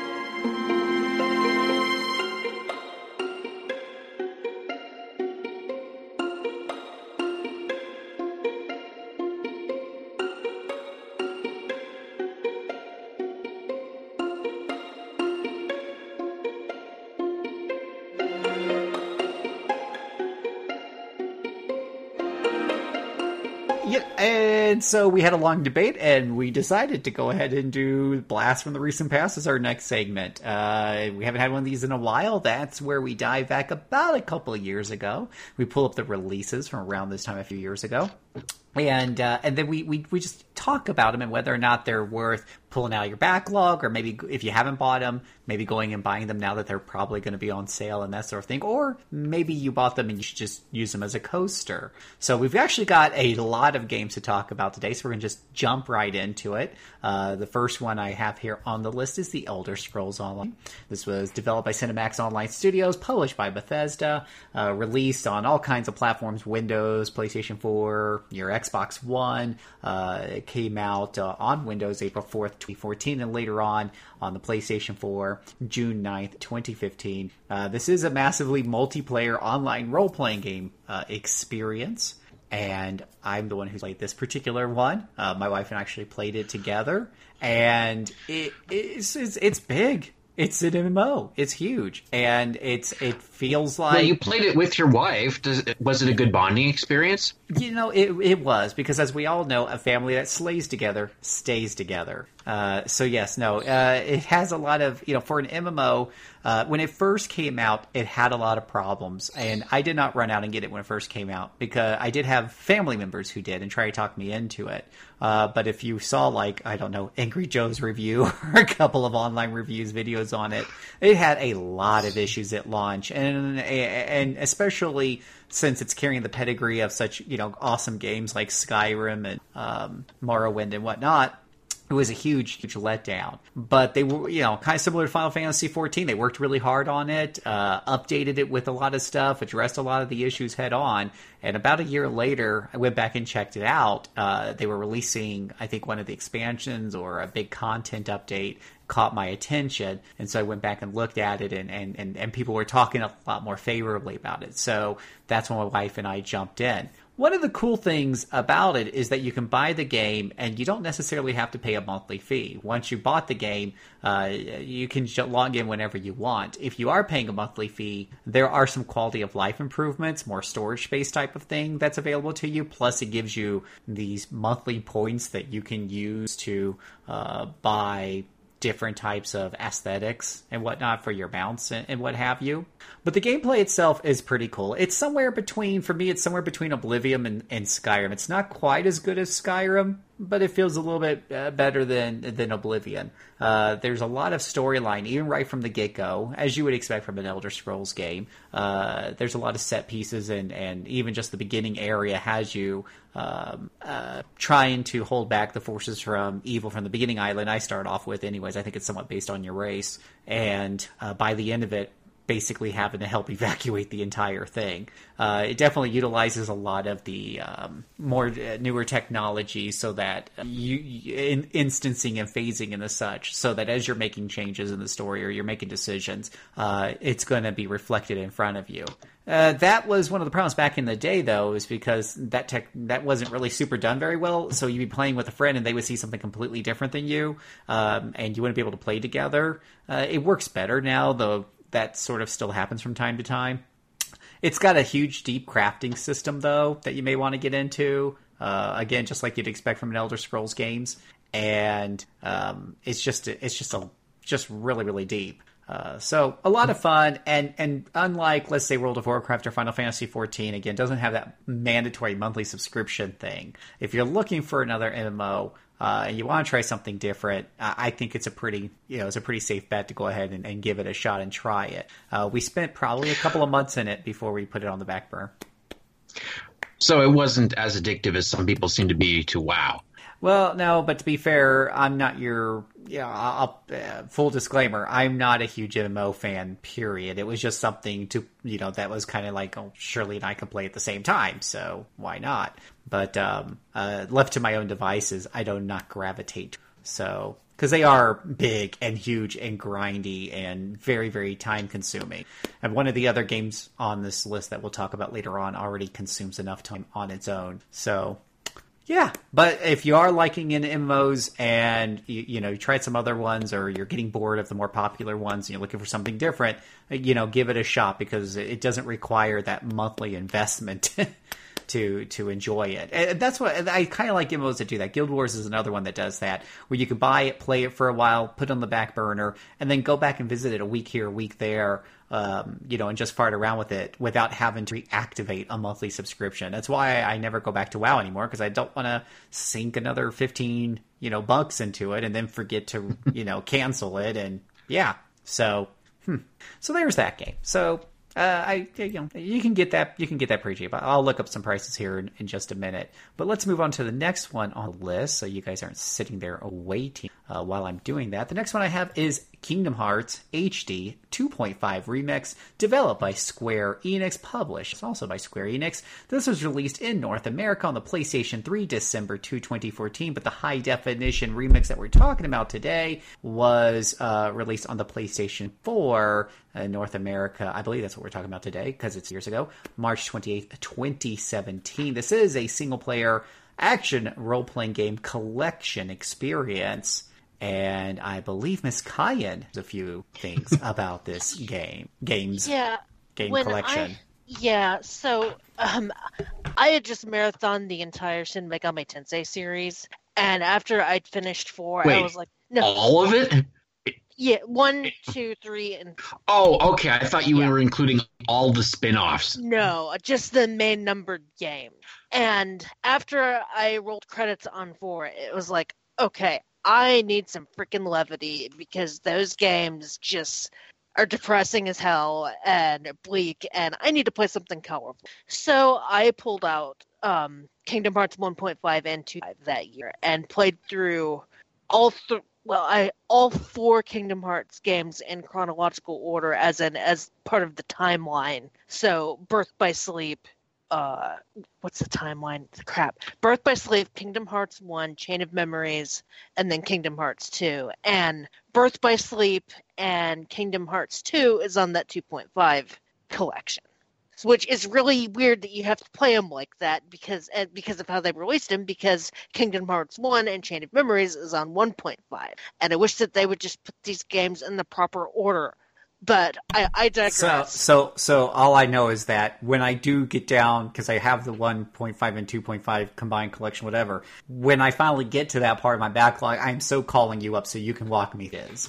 Um, yeah, you, you can if for some reason I'm not available, like I'm asleep, and you're like, I gotta play Kingdom Hearts right now. You can. Wait, Kelly, do, do you have a recording that is ready to go to relieve Phil's worries that you, you, that'll go for an hour or so explaining the deep Kingdom Hearts mythos in a way that he will be able to comprehend without question? I don't mm-hmm. have a recording, but luckily YouTube has done the job for me. And they have done the job in a 20 minute recap, I think an hour long recap, and a three hour long recap. So pick your poison. Ooh, and that's some deep stuff. But yeah, um, so 2.5 does Birth by Sleep, and two, um, that's the way to play Birth by Sleep because Birth by Sleep was originally on the PSP, and trying to play an action R- well, I mean, you guys are Monster Hunter fans, you can attest. Trying to play an action RPG on the PSP is just isn't conducive to life. And Birth by Sleep on the PS3 kind of fixes that so that you get the right analog stick, you get the extra shoulder buttons for controls and stuff like that. And Birth by Sleep is fundamentally a really, really good game. And because it's the beginning of the timeline, it doesn't really get into all of that bloat that the Kingdom Hearts series has become. And I, I I can say pretty confidently that Birth by Sleep is my favorite game in the series because of it. Hmm. And, and the fact that you get uh, Mark Hamill and Lin- Leonard Nimoy talking to each other because they're both voice actors that talk that their characters interact, and it's just kind of neat hearing Luke Skywalker and Spock have a conversation. Which will sadly not happen again because Leonard Nimoy is kind of dead now. Yeah, yeah, but I, I love Mark Hamill's character in this game. I can't help but think of him as the Joker when I hear him voice act, but that's just me. He does a very subdued Joker. It's it's hard to explain. It's like it's the Joker voice, but it's a very because he's playing uh, Eraqus, the Keyblade Master, and it's a very calm, uh, stern master kind of voice. But it's the Joker. That's all I can hear is the Joker. So, and then Leonard Nimoy plays a bad guy. Oh wait, but that would be spoilers. Even though the guy in it is very, very, very clearly a bad guy. Obviously evil. Like that bald guy with the yellow eyes, he he he can't have anything wrong with him, right? No, not at all. He's innocent. And yeah, the the worlds you go through are pretty neat. You go through Sleeping Beauty's world, um, Tron Legacy, Lilo and Stitch. Oh, what else? Um, kind of a Disney Toontown type world. Where's my sword in the stone world, Uh, where I can participate in the sh- in the shape shifting contest between Merlin and that witch? I don't know. I mean, I can't. I'm not one to talk because I would kill for an Aristocats world with a Sora Kitty and Thomas O'Malley, but that's just me, and not everybody likes that move. So I'm kind of a minority here.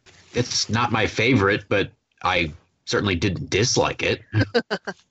No, what what I really want that would be incredibly meta and brain breaking is a Wreck It Ralph world. Hmm. Yeah, I don't see that happening anytime soon. Oh, I- it could happen. There's enough. Uh, there's, it's enough. There's enough original titles in there that they, they could just focus on them and not a- any of the cameos. I know, but Meta for And- sure, but it, it's and not. not like a- and not have any Capcom or Sega or Namco properties show up. you, Yeah. you, you, you could set a you could set a Wreck It Ralph world and Sugar Rush and maybe the main central station with just generic video game characters, and you would be fine. Why I want a Wreck It Ralph world is because of how good, just how brain breaking that is. Like, how would that work? They know they're in a video game, but they're video game characters. But I digress. That and then Kingdom Hearts 2 and that collection. Well, it's Kingdom Hearts 2. We I, think we've been over Kingdom Hearts at least at some point on Backtrack. and then there's Kingdom Hearts Recoded, which that is just the uh, cutscenes for that game, which was originally a mobile game, which I didn't even bother watching the cutscenes for that because I guess the only tie to the entire series is some letter that he writes. So um, I do think that 2.5 was an HD port, but nowadays I'd recommend probably just getting the PS1 because pretty much have everything, well, except for 2.8, which is uh, Dream Drop Distance and yeah. I think it's uh, from some of the reviews I saw. It also loads a lot faster now. Oh yeah, yeah. Like I mean, a lot like yeah, because it took the PlayStation Three apparently had long, super long, irritating loading times. Yeah. Um, I don't remember that, but that was years ago. So load times don't really bother me because I just grab my phone and look at the waiting.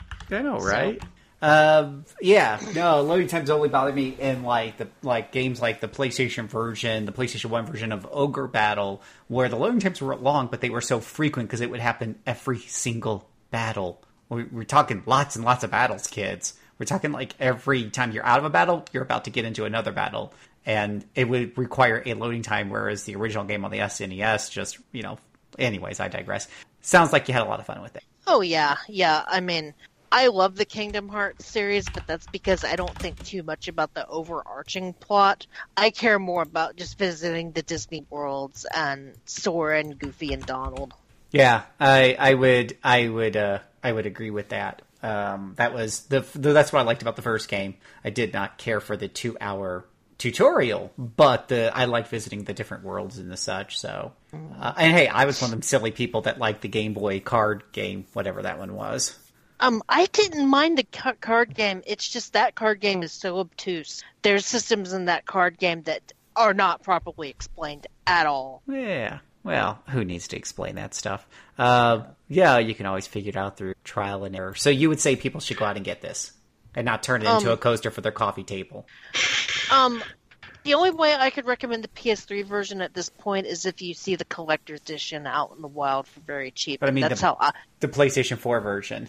Yeah, well, I recommend I recommend the PS4 version unless you find the collector's edition of PS3 version out in the wild for a decent price because that's how I ended up with my copy. I was at a half price book as books and they had it for uh, like twenty bucks, and I was like, okay, I'll go home with this because why the hell not? And it's probably a, a good time to get on that because uh, isn't there? There's a new one coming out soon, right? Uh, they said 2018. I'll believe it when I see it. There you go. Hey, there's there's a whole ten months left in 2018. By Square Enix standards, that's positively uh, plenty of development time. Well, uh, speaking of uh, seeing, and maybe there's something you don't want to see, uh, or at least be seen in public, uh, that brings me to Demon Gaze. It's one heck of a segue. Uh, this was developed, uh, Demon Gaze for the PlayStation Vita, developed by uh, Kadokawa Games, Experience Inc., uh, published in North America by NIS, released here around, I guess we're doing some catch up for some of the games we skipped over uh, in the past, but this is nor- released here on April 22nd, 2014. A, uh, what I like to call a DRPG, a dungeon crawler role playing game. I do love my DRPGs. Um, even, Even if- when they beat you the way they beat me, they beat Strange good. Journey did. Oh, gee, strange. I did enjoy the journey. It was the ending, that final boss that painted my ass. Anyways, not gonna go there. Gonna stay calm. Gotta talk about Demon Gaze. Um, so yeah, well, there's there's a lot tougher dungeon crawlers, and so the first thing I always look for in a DRPG is I, I do when I read the reviews, I'm, I am reading as far as the difficulty can be because uh, these things can scale really up, especially the ones that are inspired by uh, wizardry and the such. But Demon Gaze, Wait, Phil. Some game comes to mind here that was inspired by really early wizardry that Yeah. we both played. That was a dungeon crawler, Hmm. but we shan't speak its name. Everyone knows what it is. yeah, absolutely not. That Uh, Car- Kark Wire. Yeah, Karkwa. Yeah, that, uh, Yeah, yeah. that Close that- enough. That game whose name shall not be spoken. Anyways, uh, no, no, but uh, uh, so uh, Demon Gaze, uh, it was you know was kind of uh, kind of marketed, uh, at least from what I read, as something that a little bit more of a beginner friendly uh, dungeon crawler. So uh, I went ahead and grabbed that. a lot of anime influence, uh, you know, manga characters and, and what have you, uh, galore. You are playing the role of a demon gazer. And uh, I, the, you're basically spending most of the game inside of an inn. That's where you do all your shopping, your resting, your interaction with the other characters. You're not in a town or anything like that. You're either in the inn or you're in the dungeon. Uh, and so it was a little bit hard to get an idea of the scope of what kind of world this game really takes place in because you just really got those two locations. The dungeon, of course, is broken into different areas, you know, your forest area, your lava area, and, and everything else. But uh, anywho, uh, there's there's evil afoot out in the dungeon, and, and, and it's being perpetuated by demons, and you're a demon gazer. You can capture demons, so go out and do your thing. The, the you know thing with DRPGs, they don't generally have a really earth shattering story.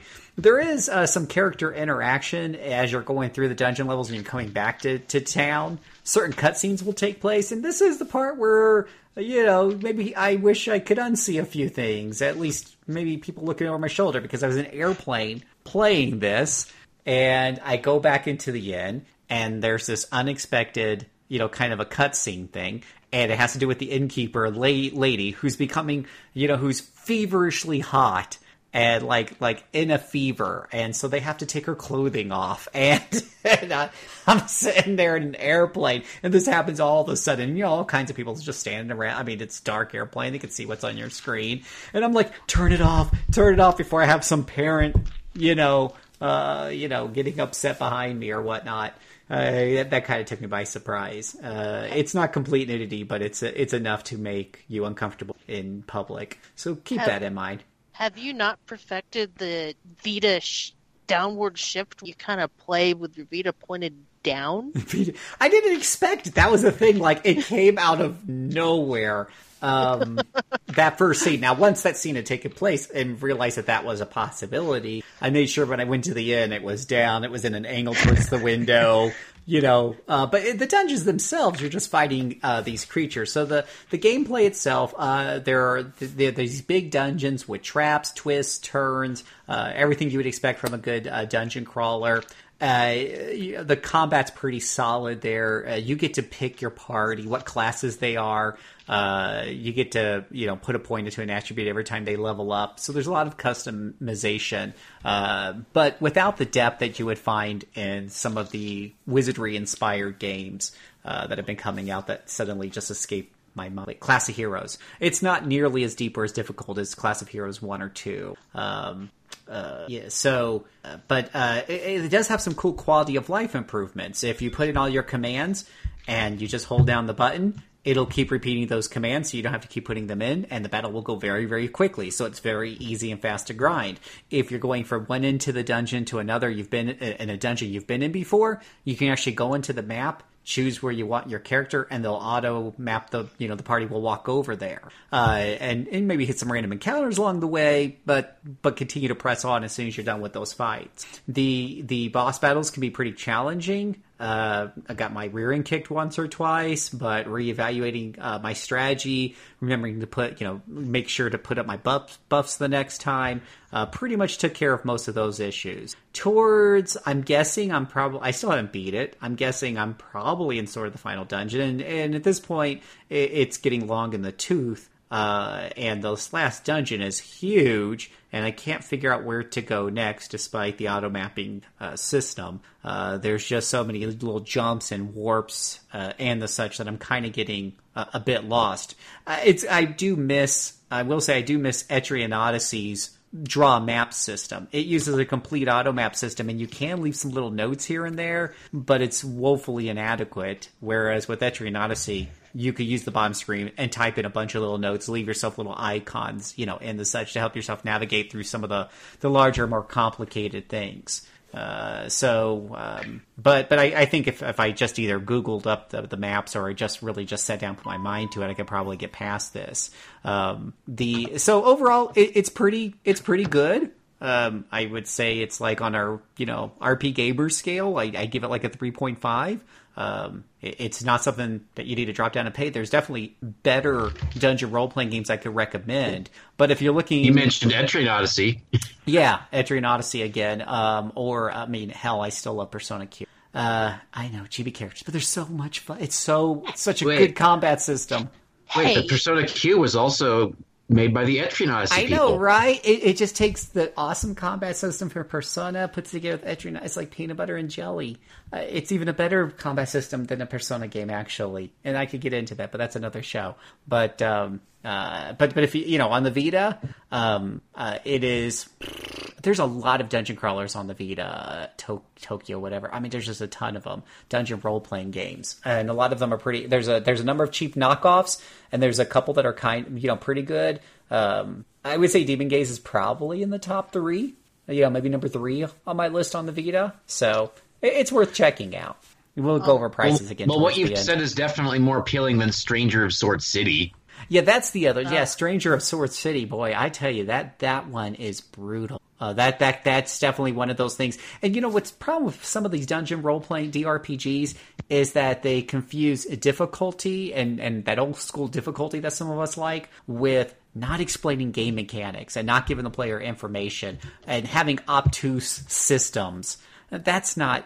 Uh, yes, that was part of the old dungeon role playing games, but that wasn't the fun part. You know, that's not fun, boys and girls. Keep what was fun, which was you know good dungeon design. Uh, you know, complex maps, uh, legitimate difficulties in battles that make us use good party composition and and good tactics in, in combat, and get rid of the the stupid obtuse game systems that require me to literally have my cell phone open with notes the entire time to figure out what the hell I'm doing here. Uh, No, Phil. Doing these dungeon crawlers should be work. You should feel as if you need to be paying close attention, or else you could get fired at any moment. that yeah, that, that's the thing. Like a lot of these dungeon crawlers, it doesn't even matter that you're paying attention; they just don't even bother to explain. You really have to to go and, and hope that someone's written up a good FAQ on it um, to to know what the different game systems are underneath here underneath the hood. And that's a you know that's something I find extremely you know frustrating. I don't want to feel like I'm at a job doing research uh, when I'm playing a game. Demon Gaze. Uh, it does not explain all the statistics and the things underneath the hood, but it doesn't have that much going on, you know, in the combat. Anyways, you have your spells and your skills, and for the most part, they do what they, you know, what they advertise. Um, if you want to min max your characters well, uh, then yes, you're going to probably spend a little bit of time online trying to figure out is it better for my dual swordsman to have better agility rather than better strength, which I did look up. And like, here's an it like this is the kind of stuff that could drive you crazy if you don't have because they don't explain this instruction book. With a two-handed character, once you get above agility 25, uh, better agility helps you use your second weapon with better efficiency. However, plus after 25 agility, there's there's almost no returns on it, right? So at that point, you should start putting it in strength, so you're doing more damage with each hit. The game never tells you that. You would just keep putting points into agility, and because the numbers are so big and obtuse, you would never figure out that you're not getting anything back for those points you're putting in. And once you spend them, boys and girls, you don't get them back. That's a typical old school DRPG, you know, deal. Um, Demon Gaze thankfully limits those problems to just a few because it's not a, that deep of a game. So it, it really was never that big of an issue for me. So there you go. Demon Gaze. Uh, let's see. Phil. Yeah. See, Phil, b- back in my day, Hey. even having a map system was considered bad. And Oh, if yeah. you're not mapping it with graph paper, then you're not really DRPGing. I know, and you're right. You aren't dedicated enough, Phil. You're absolutely right. That's what makes Etrian Odyssey so good because you feel like you're drawing on the graph paper like back in the 80s. Right there, You your know- DS. You know, never mind that back then, Kiers probably would have been able to have the graphical power to handle a map system, which is why you had to do that. But I digress. Now, the first mapping system I remember is the Gold Box series, and it wasn't really an auto map. You either had a map turned on or you didn't, and it didn't show doors. It just showed a bunch of square boxes where the rooms were at. It was horrible. Uh, but yeah, okay. So the next game on our list is Brandish. Uh, an action role playing game by Nihon Falcom. Now, this was originally developed way, way back in the day uh, for the um, whoa, the PC Engine CD-ROM in Japan on June seventeenth, nineteen ninety-four. Then later And I on, have not played it, but there was a Super Nintendo port Yeah. in '95 or so. ninety-five. Yep. Then I have uh, seen enough footage to say that you are probably better off not playing that version unless you have a strong stomach. And I don't mean because you will be seeing disgusting things. Actually, I think I think you looked this up once, Phil, and you were feeling sick just watching the screen magically shift around. Oh gosh! Oh my god! Uh, yeah. Oof. Seasickness. Ugh. Uh, and and then, but of course, today we're here to talk about Brandish the Dark Revenant, which was the remake released in North America on January thirteenth, twenty fifteen. A single-player action role-playing game. Um, and I believe this was was it uh, what system was that on, Mike? PSP. PSP. Um, and So digital download here, of course. ah, digital download. We, we weren't getting any fresh physical PSP releases from Xseed, and we weren't getting any period unless you count Gaijinworks and Victor Ireland eventually managing to get Summon Night Five out. and I don't You know. mean- I don't. You mean me sending forty bucks and just praying that I get my PSP game within the next millennium? What now? Why would you ever think that you might be waiting a long time, possibly forever, for something from Victor Ireland? Oh, you would have think I would have learned my lesson the first time. Well, Victor. Ireland thanks you for your donation. Yeah. Okay, Brandish the Dark Revenant. Based on the limited footage I have seen of the original versions, this is definitely the best version if you want to play Brandish, because Brandish has a unique mechanic. Your character is always facing forward, no matter what. It is the screen that moves around. And yes, that can be very disorienting when you first start the thing. So it's kind of like it's a, a first person view, except it isn't.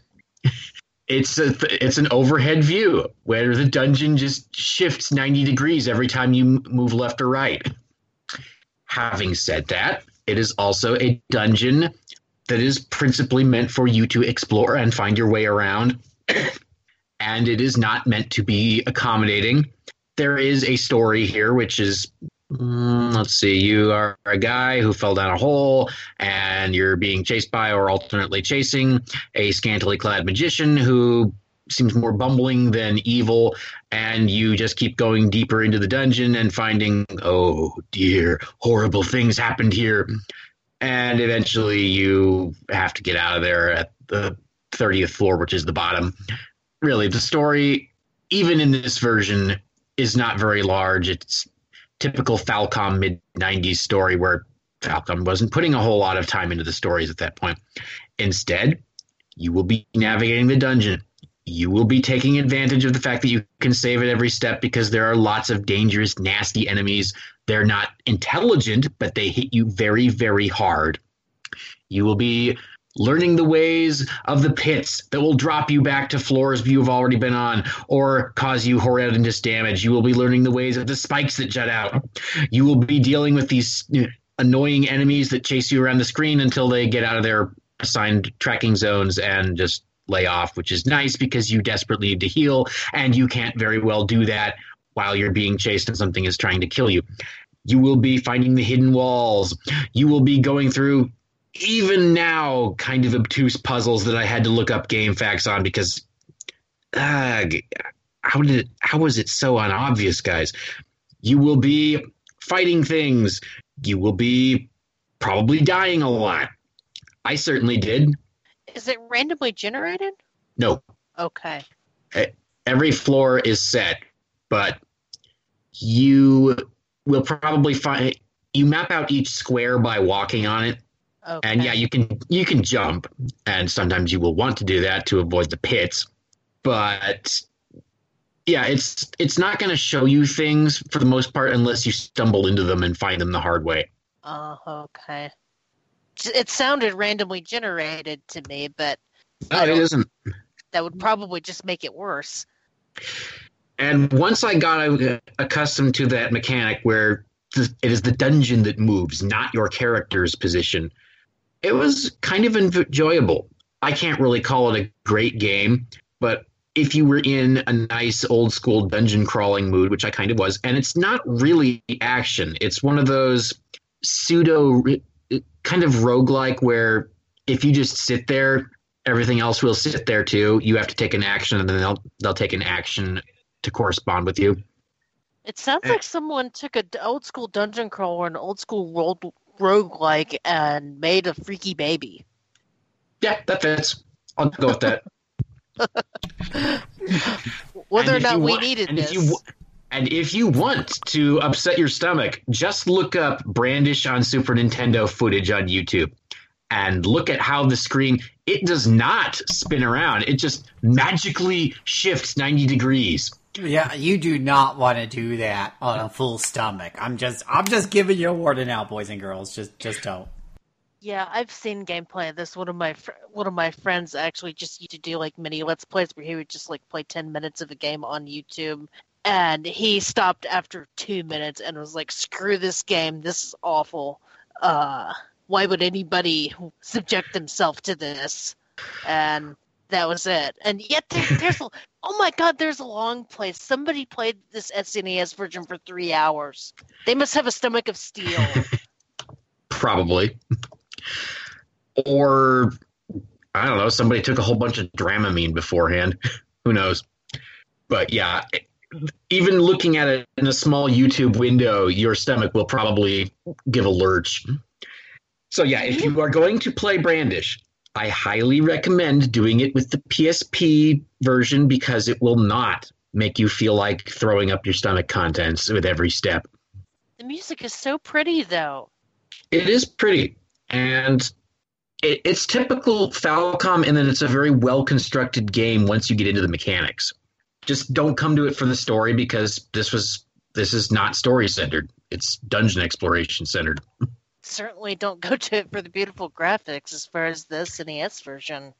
Uh, no, everything's way too small, and then there's that mm, that that that lovely motion sickness inducing movement. But no, on the PSP it does look all right. It's never going to win any prizes for beautiful graphics, but I got into it, and I appreciated how the different parts of the dungeon have very distinct looks. I mean, the first part even reminded me a little bit of Labyrinth for some reason. I can't even fully explain it. You'd have to play it for yourself to understand. So there, it, it's not exactly a full-hearted endorsement, but if you are in the mood for an interesting dungeon crawler with a unique mechanic, I don't, you won't find it anywhere except in a couple of subsequent Brandish games that never came out in English anywhere. This one is kind of worth your time. I got into it. Cool. And like I said, we'll do a, a price wrap up here at the. end. Uh, and talk about how you can get your Well, very this own one, copy. this one is digital of only in on English, PlayStation so Network. Got the got the PlayStation Store price all ready to go. Boom! I'm back. You're not going to look up the Japanese price so that anybody who demands a physical copy can find one. Yeah, right. Uh, no. Uh, but what I will do, because I don't want to hunt for that, I'd rather hunt for monsters. And that brings us to Monster Hunter 4 Ultimate. Like that's, see, I'm all about the segues tonight. Boom. This Bam. was, the, mo- this was the Monster Hunter that finally made me cave on Monster Hunter. I played the demo and ended up really liking it. Yeah, yeah. So let's uh, let's give it credentials. It says, of course, developed and published by Capcom, released here in North America on February thirteenth, uh, twenty fifteen. A single uh, player and multiplayer action RPG experience for your Nintendo 3DS system. A little bit better.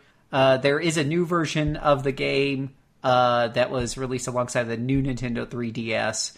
Uh, I think from what the notes say here, and I do know it works good on my new 3DS, and I've seen the side by sides as far as loading stuff like that, and a couple of graphical up, uh, upgrades there. So, anywho, uh, and and most importantly, circle pad, uh, yeah, or camera control native little nub right there. I don't know how you guys played this back in the old days where you didn't have the right little nub to control the camera. God bless your hearts. The claw. The, cl- the left shoulder button a lot to zoom in on the monster. Anyways, Monster Hunter. For in case you you know haven't heard of Monster Hunter, it's a game where you go out and you hunt hunt hunt, hunt monsters. Uh, lots of monsters, and this kind of equates to basically boss battles. The monsters are tough. For the most part. There are little monsters, and sometimes you want to go on and kill a handful of them for a quest or for some uh, some some parts or whatever have you. But the main core of the gameplay is going after the big boys uh, and all kinds of different monsters, from uh, from lizard monsters that are hopping all over the place and spitting acid and, and and the such at you, to the big huge spider witch monster chick, whatever she is, that put me to sleep. Uh, she poisons you, of course, puts me to sleep, then comes over my poisoned sleeping body, cocks her head a little bit to one side as if to study me from it to make sure that I'm fast asleep, and then takes her big, huge claw like whatever paws or whatever they're called legs and just dives them right through my middle guts. Yeah, that was disturbing. Uh, and then, you know, wraps you up in webs if you're not careful. Uh, all kinds of creeps, all kinds of, all over the spectrum. And uh, and what you do is you go and you beat up on these monsters, starting off with the small ones. You have 14 different weapons to pick from. This is the this is probably the i mean this is monster hunter 4 right? The f- fourth full entry but of course there's a lot of entries in between.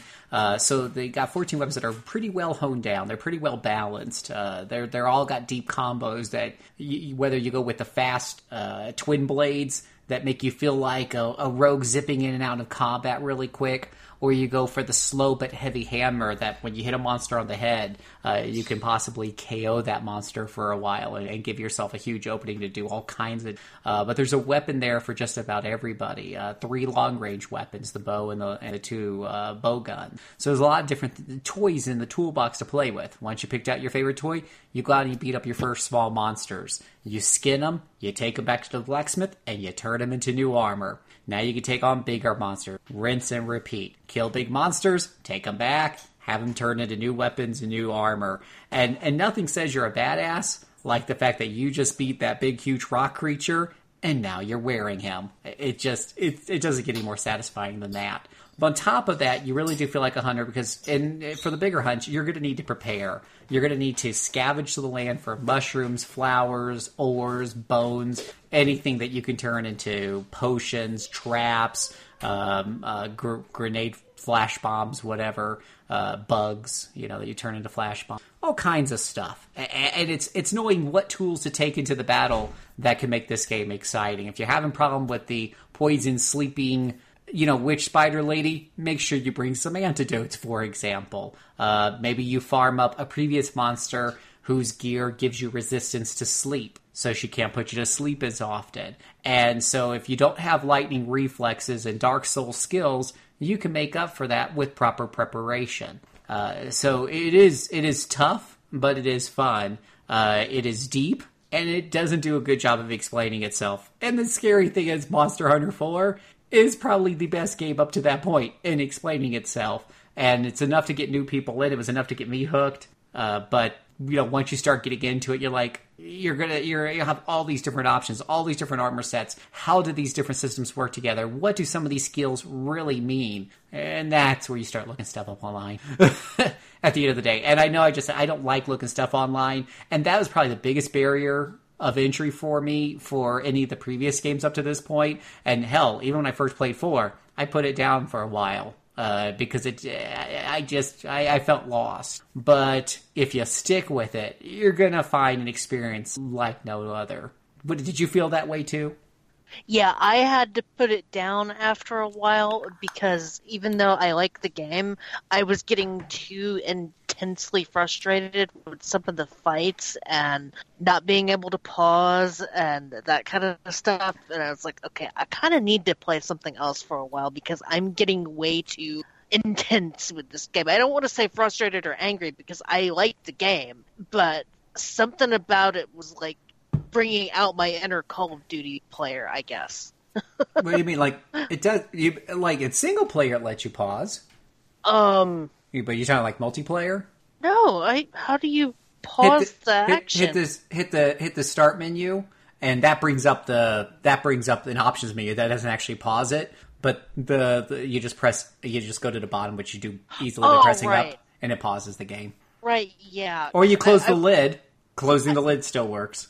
Well, uh, I mean, as we've established, I have cats, and my cats like to j- get in my lap or try to crawl over me while I'm trying to DS. Aren't they cute? And and they was doing this during like really intense fights, and I was getting way too, too mad. Like I would never scream at cats or anything. It was Ah. more like deep, calculated breath. I, I, because you know, as a gamer, I the second something blocks my view, I instinctively hit a pause button, Oh, yeah. and when that doesn't work right away, and I'm in, the middle of something intense, it just ramps up the tense. And at that point, I was just like, okay, I, I need to put this down in place. This game, while I'm loving the crap out of it, is frustrating me too much.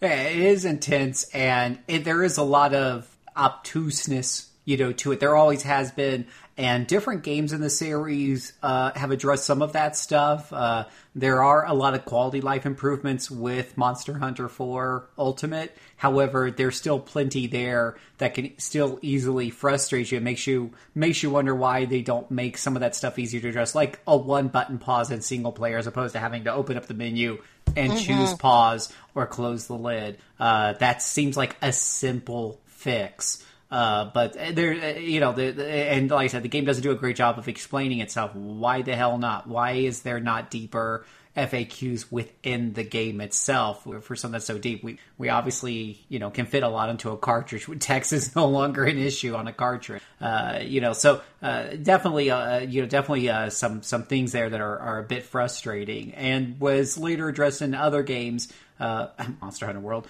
but uh, you know, but here's the here's the really cool thing about Monster Hunter 4. Obviously, Monster Hunter. This is a timely discussion because Monster Hunter World has come out, and for the most part, people are loving it. They're enjoying it, and it's pulling in friends that have never even knew what Monster Hunter was before. I've got friends of mine who are first person shooter players, sports game players, uh, never you know talk RPGs with me, and all of a sudden they're being drawn into my world, and it's awesome but Monster Hunter World does have its limits. It's not the it's you know it's it's a whole new world and it, it's got limited monsters, limited armor. It takes you only up through high rank, and so that's kind of a. I have gone to some of my friends and say, well, have you thought about getting a 3DS? Because Monster 4 Ultimate is is that full experience. It's it's a much bigger, much larger overall experience. Uh, obviously, you take a huge step down in graphics and environmental interaction with Monster Hunter 4 Ultimate, but you get a a, much deeper, longer, uh, much many more monsters. I love the variety of monsters in Monster Hunter 4 Ultimate. Uh, it's just all over the world uh, board, and every rank that you play, you're being introduced to completely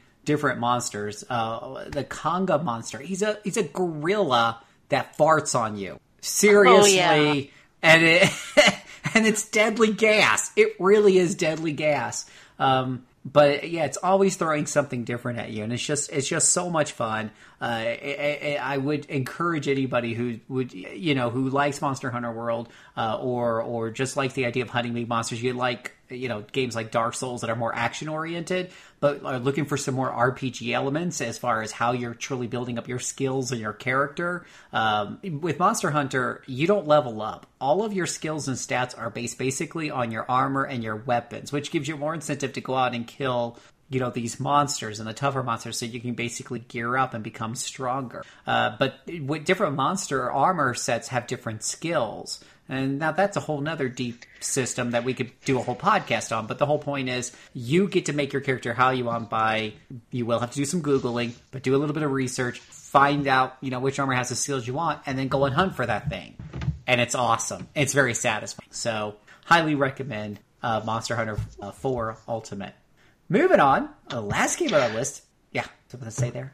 Oh, I was just going to say that it sounds almost like you and Mr. Apps might have an episode devoted to Monster Hunter in the future, but no, you, you probably can't talk about it for much longer. No, that's pretty much all I had. I just just blew my wad all in that one five minute chunk. Uh, yeah, yeah, we could definitely do a show after four.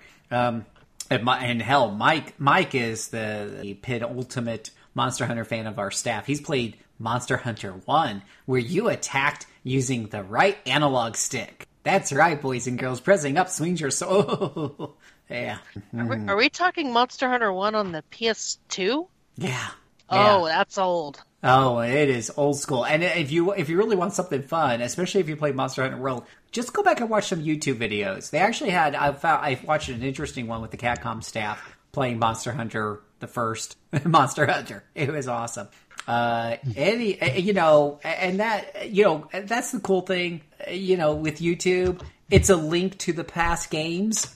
And that brings us to Legend of Zelda A Link Between Worlds. Boo. Legend of Zelda Link Between Worlds, developed by Nintendo, published by the same, released here in North America on November 22nd, 2013, a single player action adventure RPG experience for your Nintendo 3DS system. Now brought to you in stereoscopic 3D. Who wants to talk about Zelda? Well, I mean, it's essential. It's kind of a spiritual sequel to Link to the Past, and it's Which it feels like at every moment. I remember that. It, Yeah. It, it very much channels successfully the feel of Link to the Past. Um, it has the same art style, just in 3D. Most of the map is the same, with just just enough differences that it's not a direct one-to-one map. But you know, Kakariko Village is still in the same area. The huge castle is still in the middle. That kind of stuff. And, And my principal memory right now is that I got completely absorbed into it, just the way I was with the Link to the Past, and the way you know I have. I'm not too much experienced in the rest of the Zelda universe after that one, but this one did it, and I just couldn't put it down until I was done.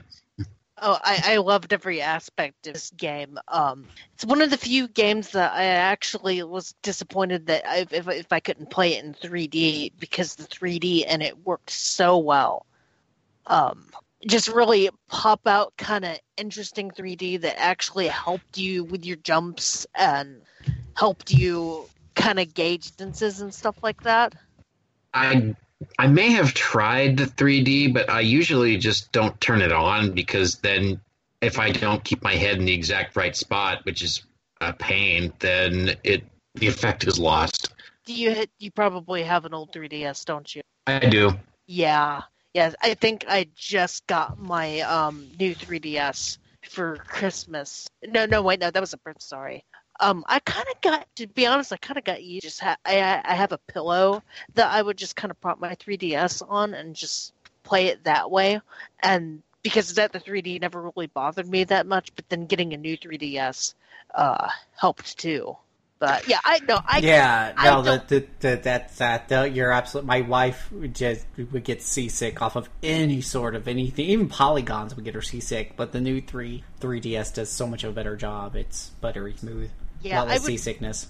I would never give anybody crap for not wanting to play in because it can be a little bit mind brain hurting. But yeah, uh, I th- I think the other big thing about this game not only was it uh, a sequel to one of the most beloved Zelda games, but for the first time in a long time, it was truly kind of an open ended Zelda game. There was no dungeon order. Yeah, there, there's a dungeon order in A Link to the Past in, in the light world at least, but Mhm. once you do the first one in the dark world, you can pretty much go in whatever order you want. Yeah, which which which is kind of interesting. And at first, I thought I wasn't gonna like it. It's like, okay, well, what's the point of the dungeons? But some of the dungeons do have hidden items to upgrade your sh- sword and I think shield. I think, yeah. Yeah, it, it's sorry, sorry, it's been a while. I can't remember exactly what they were, but I know that some dungeons do have items to find. And it seemed like it was also one of the first Zelda games in a long time where rupees actually mattered encouraged to collect a whole bunch of them. Because not only could you buy the weapons, because at first you could only rent them, and if you die, you lose. And then you can save up the money to buy the weapons, and then later on, you can save up the money to buy enhanced version of all the weapons. So you have your you you have all of your Zelda staples: your boomerang, your fire rod, your bombs, your arrows, and that kind of stuff. And then the upgraded versions of them, like I think one of them was a triple boomerang, um, super bombs. I think a triple arrow, uh, an enhanced version of the fire rod. I can't remember what else was there. The ice rod. I'm gonna have to. I think I have to play it again because your memory is much stronger than mine right now. Yeah, uh, it's been a while. And I'm due for another playthrough of this game because it's one of those ones that, yeah, it's when you're in between games, it's just kind of fun to pick up and play again. But um, And it, it channels a link to the past well enough that I wouldn't mind playing it again, more or less every few years, the way I used to do with a link to the past. It was just very rewarding to do that multiple times. okay, I've got a list. You've got the magic hammer, the boomerang, the bow, the sand rod, the hook shot, the tornado rod, the ice rod, and the fire rod. And many of those were shockingly enough in A Link to the Past. Mm-hmm. Yeah, the sand rod is new, and I think the tornado rod is new. Yeah, those are. Everything else is pretty pretty standard. I'm sad that the invisibility cloak didn't make it into the sequel. I always loved the invisibility cloak, but that's neither here nor- there. Um, another difference between this and Link to the Past is that there's uh, better fast travel. That anytime you go find uh, windmill, the, bird statue, that's what it was. Yeah. Anytime you find a bird statue, you can fast travel to it, and the bird statues are your save point. So yeah, no saving anywhere. You've actually got to go to a save point. So the save points really got on my nerves because I al- I never shut off my 3DS. I always keep it in sleep mode, and every freaking time I went to save, that bird is like, "Hey, you've been playing for a while. Maybe you should maybe you should take a rest." I'm like, "Don't tell me what to do, bird." Nothing's worse than a game that thinks it's your mother. Yeah. There were a lot of Nintendo games in the three in early 3DS years that did that. Hey, I, don't you think you've been playing long enough? Isn't it about time you take a break? Nintendo decided to be our virtual parent for a little while.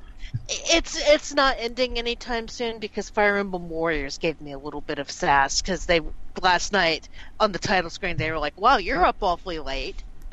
Oh, jeez. I wonder if they like have a programmer that's a mother and she just sneaks that stuff in. I don't. I, um, lo- I love being judged by the games I play, don't you? At least Everyone Dun- enjoys it. That's what I look for in a game that I play. Judgment. at least at least in Dungeon Keeper they were kind of sassy about it and said, "You know that soft pillowy thing in the other room? You might want to go investigate it." Snark. Yeah, but th- th- at least that was a little bit more soothing and sarcastic, and not just flat out telling me I should go rest. But um, see what else about Link Between Worlds? I I loved finding the Maiamais. You probably aren't remembering the Maiamais. No, I'm not.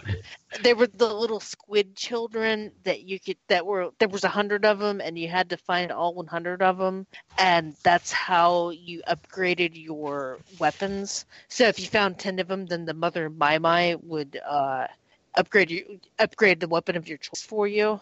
And I think one of the best parts about the Maiamais was that um, she had one of the best songs in the game. And as you found more of the Maiamais, um, the song would get more elaborate. Se- seriously, you Yeah, I- YouTube it. I am remembering a little bit of this now, but not too much more than yeah. I found a bunch of them, and it was necessary in order to unlock the the weapons. And um, sorry, I got distracted because I heard sirens in the background. I'm trying to make Oh. sure no, nothing close to me is burning down. But it, the the Maiamais really um, encouraged exploration because uh, you could hear them chirping in the world. So it's like, okay, where are they? And you know, sometimes they're stuck to a wall, and sometimes they're under a pot, and you really kind of got to search around to find them. And then when you find them, you know the sound that Link makes when you find something. The da na na na. Yes, The mime the Maiamais make the sound too. They hmm. squeak to the sound, which is just a neat little touch.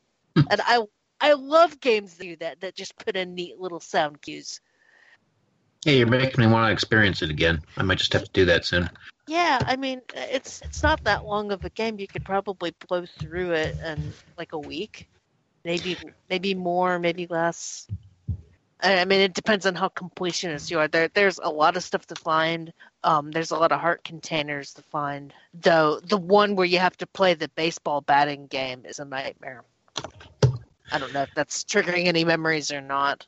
No, not at present. I probably just experienced it once, said I don't want to, and stopped. But I do remember uh, my my overall vibe for the game is what's coming through right, very clearly right now, which is that I had a blast playing all of it, and it was the first Zelda game that had done that to me since A Link to the Past. And you know, I hadn't I haven't played any 3D Zeldas because I didn't usually own the necessary hardware, but still, I I know Sam Marcello would also chime in and agree on this because she has said that she is not a Zelda fangirl, and yet she did get into A Link to the Past, and I don't know if she's managed to play Link Between Worlds yet, but I'm pretty confident it will get it will addict her the same way, which Mhm. is rare for her. Yeah.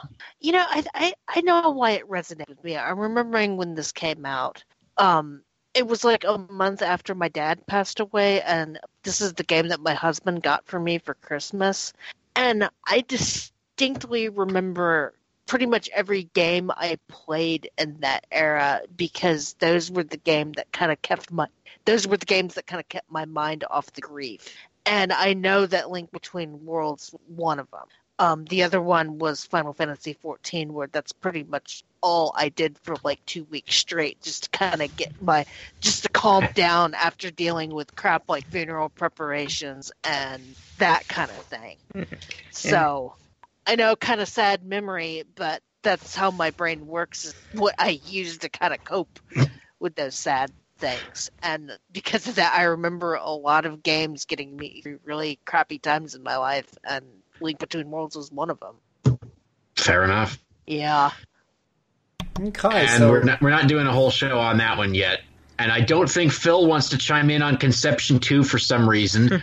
no, no, we're passing that one up, boys and girls. Uh, we're not going there. See, Anna Uh, really liked that one. No, the only thing, the only thing I want to conceive now is how much all these awesome games cost. So, Elder Scrolls Online, uh, depending on what platform you're getting that on, like on the PlayStation for Xbox One, I'm seeing that for under twenty bucks on Amazon. So that Does makes it it have a monthly fee though? now, now, as I said, you can choose Okay. whether or not you want to jump into that. Uh, that's up to you. You will get, you know, crowns that you can use to buy aesthetic upgrades and, and the such. Uh, didn't feel like there was anything in the shop because, you know, I perused the shop. Didn't feel like anything there that was game breaking or I had to have it or anything. It was mostly just, ooh, it makes your horse glow in the dark. Uh, but uh, and maybe a couple quality of life. There was like loot boxes. Everything's into loot boxes these days. But this was all stuff, from what I understand, that you could just go and farm yourself, and who cares? Uh, Kingdom Hearts. Uh, now, I, I, I the, the thing that first came up when I did a search for this was the the uh, it has both the Kingdom Hearts 1.5 and 2.5 remix uh, in one box for 45 bucks. So you're basically getting what four games and a couple of movies, I think. So not a bad deal. It sounds like you uh, Demon Gaze fan lovers out there. Uh, that is twenty nine dollars and ninety cents. Might be a little bit cheaper on the PlayStation Store, but I'm just looking for the actual physical cartridge when I can. Th- those Brett- games go on sale all the time on PlayStation Store. Yeah, they do a pretty good job with their sales. Uh, you, you have to check into it, or you have to subscribe to some sort of news feed that that caters to that. Now, the interesting thing about Brandish the Dark Revenant, twenty dollars, playable on your Vita or your PSP. But here's what's awesome about it: it has a perfect five point star rating. What? Really? Yeah, really. Of course, it also has two reviews. Hey, You I wrote a review for our site, and oh, oh, I didn't write it for PlayStation Network. That's my problem. Yeah, yeah, yeah. So it's got a perfect five star rating from two reviewers. You get the feeling not a lot of people bought that game and went and reviewed it.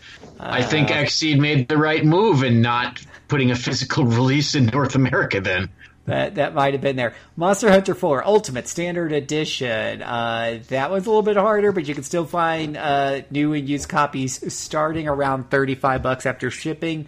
Uh, now that's a, that's one of those games that you can actually buy that in the 3DS store, uh, and I have seen it on sale for as low as twelve dollars. So it just depends on wh- what price point you want to get that at. One of the things that was interesting when I searched for Monster Hunter 4, as soon as I was typing that in to, to run a price search on it, the first que- the first thing that comes up is can you play it solo? Uh, and I forgot to talk about that just really quick because that is a common question because it is obviously clearly a multiplayer experience. But the answer is absolutely yes. You can play it solo. The game has different hit point values and stuff for solo versus. In fact, it's got basically entire modes that are solo only and entire modes that are meant for multiplayer, but you can play them by yourself. Where the monsters are going to have those more hit points, but it's up to you if you want to dive into those solo. But you can absolutely play through the game solo. That is totally a thing. Um, so yeah, that was interesting. But anyways, it's about thirty-five to forty bucks if you're going to buy it brand new on a cartridge. Legend of Zelda: Link Between Worlds 3D is forty dollars still. Uh, Um, yeah- I just looked on Amazon, and that just went greatest hits. oh, greatest hits! There you go. They're Oh yeah, there it is. Twenty bucks for greatest hits version. So, Yeah. but of course, our viewers demand the best. So I found an original shrink. No, I'm just kidding. Uh, so yeah, you can get that one pretty good price there. Unlike Majora's Mask with a mod bucks, you never find Majora's Mask on sale I'm sure that'll. I'm sure that'll hit greatest hits at some point. at some point. At some point, Just Anywho, not this point. A really good uh, final lap there. We were definitely make or final lap. I mean, um, last from the recent past, definitely making up for skipping that segment a lot of times in the past. So uh, we're gonna take another break and wrap this up with a quick uh, final lap. We'll be right back.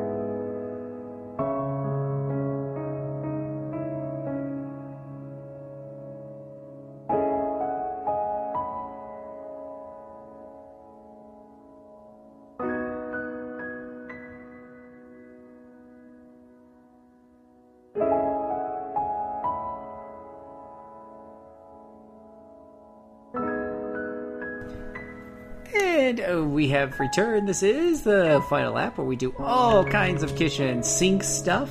And Hey, Phil! I just noticed something that was posted in the news today. Chrono Trigger was released on Steam today. yeah, yeah. and look at the wonderful visuals. You can tell Square Enix put all the effort in. Oh, now you're gonna make me look this up, aren't you? Chrono Trigger. Only the most professional podcasting here is you hear me typing away at my keyboard to pull this up on Steam. Oh my gosh, it's already out of the gate with 122 reviews, averaging 2.5 stars. Boy, you know you're in for a shit fickle of a port when you can't even get past the Google search. Why does it need my birthday to look at Chrono Trigger? There is nothing PG about I mean, come on, it's Chrono Trigger. because they uh, that's something new. Square Enix added uh, a really enticing Ayla figure that you unearth with a, a debug code. I don't know. Um, As everyone knows, Super Nintendo sprites are so amazingly stimulating that they can cause teenage males to go crazy. I, I guess it's it's seeing you know Marle there in stunning 16-bit uh, pixels that just just arouses some sort of erotic fantasy. I, I don't know, but uh, so okay, so I'm looking at the screenshots that they have posted here, and it looks like it's just the SNES game, but somehow a little bit worse, maybe, unless I'm just. Um, it's the iOS port, and supposedly the graphics in the iOS port are pretty bad because they kind of tried to smooth out the sprites. Yeah, that, that's what it looks like. It doesn't look. Cr- yeah, it looks kind of a little bit fuzzy, mirrored a bit, like almost like a paintbrush type of thing, where they just smeared the pixels together like a bad aliasing job. Um, I mean, yeah, that's not that's not bueno. But lots of Yeah. negative reviews here on Steam. Holy cow! If you just scroll down, it's all thumbs down. Just thumbs down, thumbs down, thumbs down, let's see. Let me let me find the best Steam review I re- read. Give me one moment because this, this is gold. Uh, I remember it came out today, the day we are recording this. So no one has, no one has finished it yet.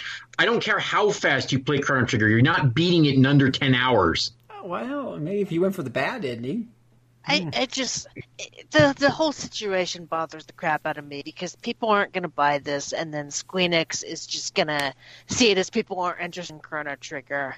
But yet, would you really pay five to ten bucks? I mean, would you pay? Isn't it? Isn't it going for fifteen? Fifteen, yeah. yeah, fifteen. I mean, would you pay that much for a ROM dump of the SNES version? Uh, yeah, I mean, I, I- you know, I think uh, probably not, but I mean, I I have bought. I have bought like you know yeah they should have put something into it. Yeah usually for them to put something into it.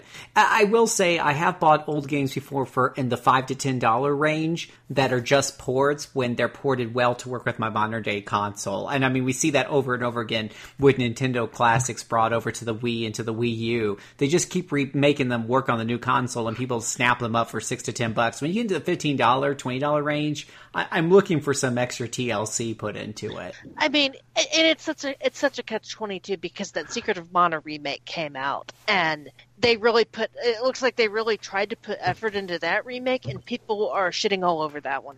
So it's like they damned if they do, damned if they hmm. don't. They put effort into it. People don't like it because they want the original. They port the Steam port, then nobody, or they port the mobile port and nobody likes it. But then I don't think anybody's going to want to pay for a ROM dump either. It- so it's something else because you take a look at like Sega, what is it, Romancing Sega Two on the Switch, right? That's just oh, that's oh, just Saga. Saga, whatever. I hate that, whatever. Eh, But but but I mean, that game looks great. It's pixel. It's it's just it's just like someone touched up the 16-bit graphics, made them, but they look nice and sharp. Um, it, it, it isn't. It isn't. I know. I. It's not 3D graphics. It's not like they did what they did with that other game you just Secret of Mana. It, it, it isn't a reimagining by any stretch. It's just cleaned up pixel work, and that's and that's and that's the it looks great. port. And it's the mobile port is that's what's shocking about I don't it. think anybody cares whether or not it's a mobile port. But looking at these screenshots of Chrono Trigger, this looks like a bad mobile port. If I'm going to mm-hmm. compare it to Romancing Saga uh, 2, which if they're both mobile ports, well, that's nice. I don't care.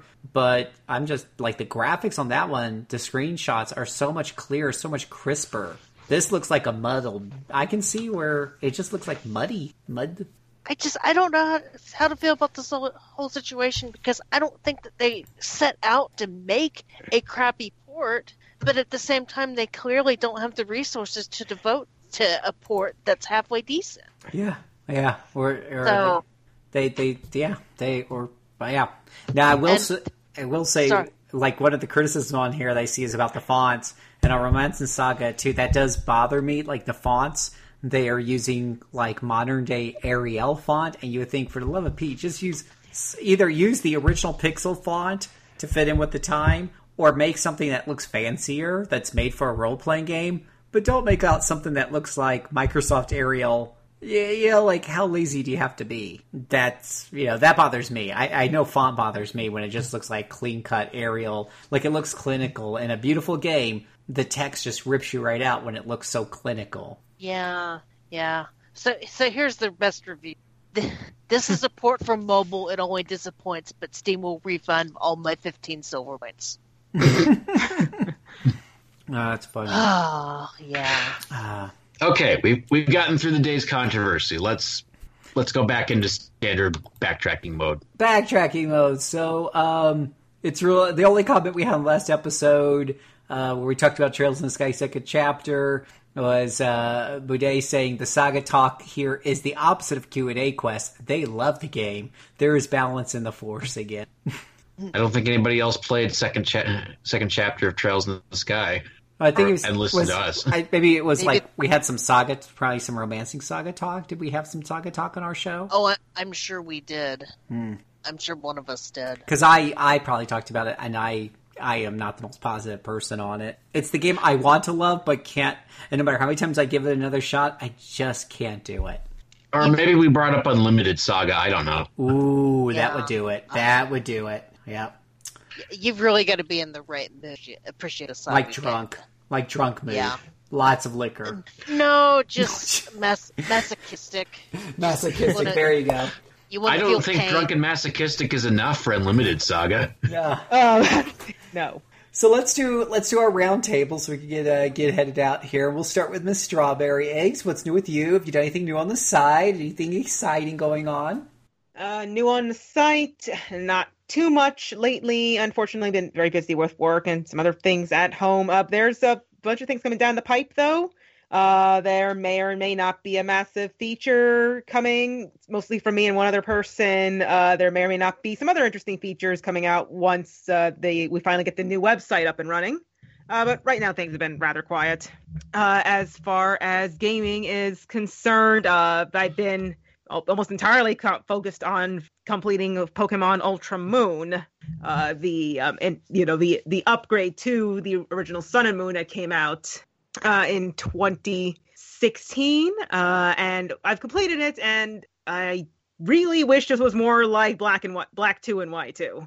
Uh, yeah, I concur with that. Um, I really was not happy kind of how Nintendo never came out and said whether or not this was a quote unquote third game or a sequel. Yes, because it seemed like because there were two of them. It, it wasn't Pokemon Stars or what have you. It was you know it, it was two games. So surely it was like Black Two and White Two. And even then, he's like, oh look at all this new content, including new story stuff. Surely it's different enough to make it worthwhile. No, it, it's just it seems far too similar. And I didn't mind that back way back with uh, Generation Two. I played Crystal when that came out, and I played Gold, and I was happy playing it. I got to be a girl in a Pokemon game finally. But I played, you know, I played this all many years later. It's just like, yeah, this is too similar. It was a bit of a, a bit of a slug. Uh, I mean, I, I, if it's the first time playing the, uh, the uh, seventh generation, by all means, play these games. It's, it improves on a couple of things from the original, but it may not be worth it as much if you've uh, played the originals, the original Sun and Moon, especially since some of the new story stuff is kind of awkwardly inserted in. Not Like- only awkwardly awkwardly inserted end, but like way, way, way at the end. Yeah, a lot of it just comes suddenly in the end, and then it, it happens, and then it ends, and then it's back to largely the same ending at the Pokemon League. I was kind of hoping that some of the new stuff, that's how the game would end, and that's how you get your first set of credits, and it's not, which is a shame because that boss battle is actually really awesome. It's it's actually difficult, and the music is extremely awesome.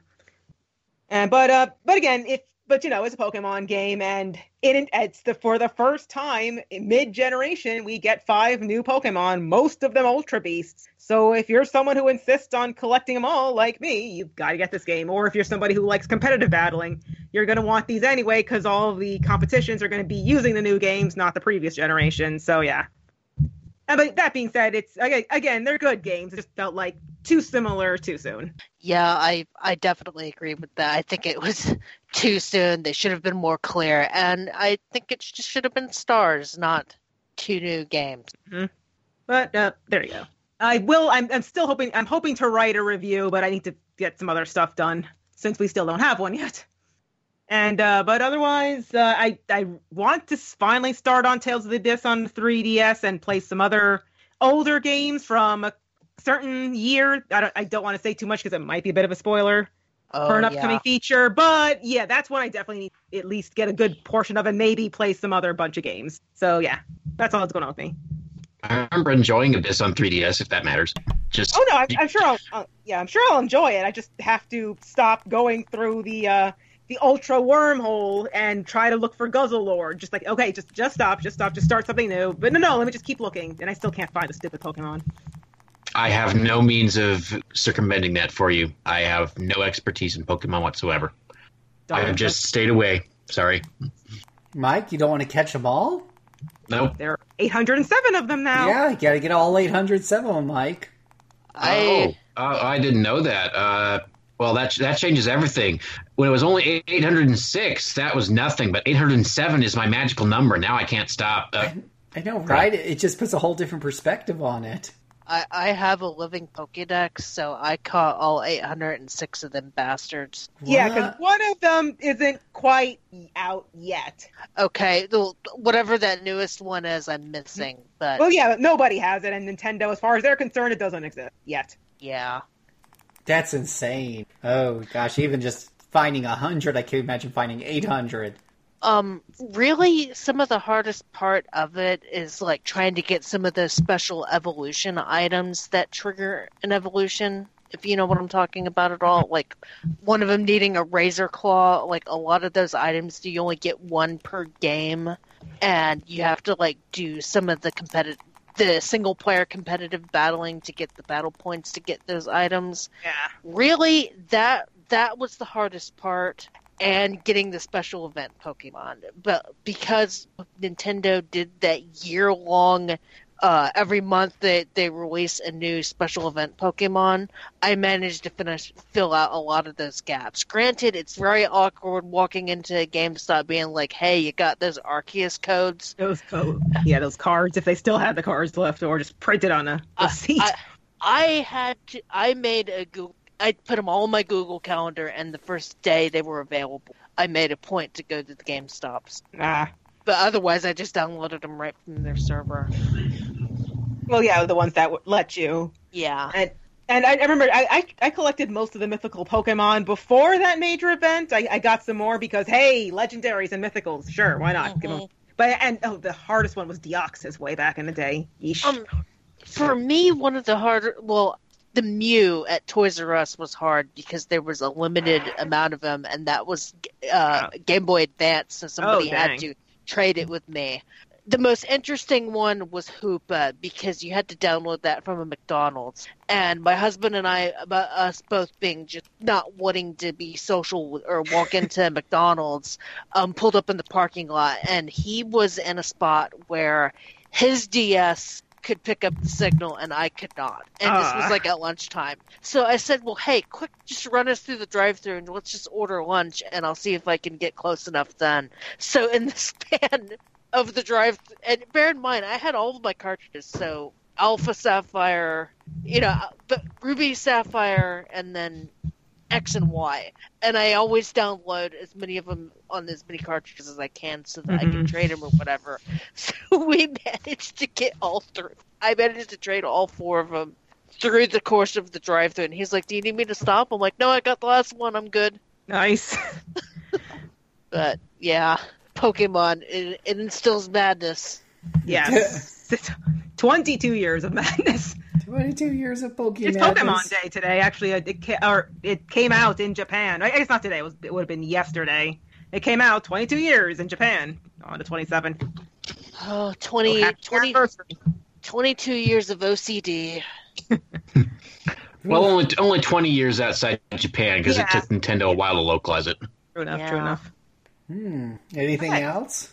No, no, again, that's all that's with me.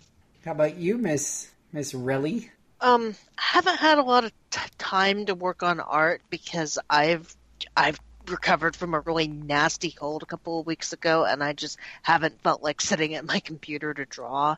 So I've been playing a lot of video games. I just finished up Dragon Quest Builders, and I talked at length about that on RPG Cast this week. So if you want to hear my thoughts on that, you can listen to that. And I moved on to a new game, and it's my first Muso game. I'm playing Fire Emblem Warriors. Congratulations. I am legitimately surprised at how much fun I am having with that game. I love myself some Musu games. So, do all of them play like Fire Emblem Warriors, or No, what's kind of interesting is is is is Koei whoever has done such a great job of like with all these different IPs, they set them up differently. At the uh, yeah, at the core, they're all hack and slash, beat up a bunch of grunt soldiers who make your way to the captain while capturing strategic points, you know, on a map.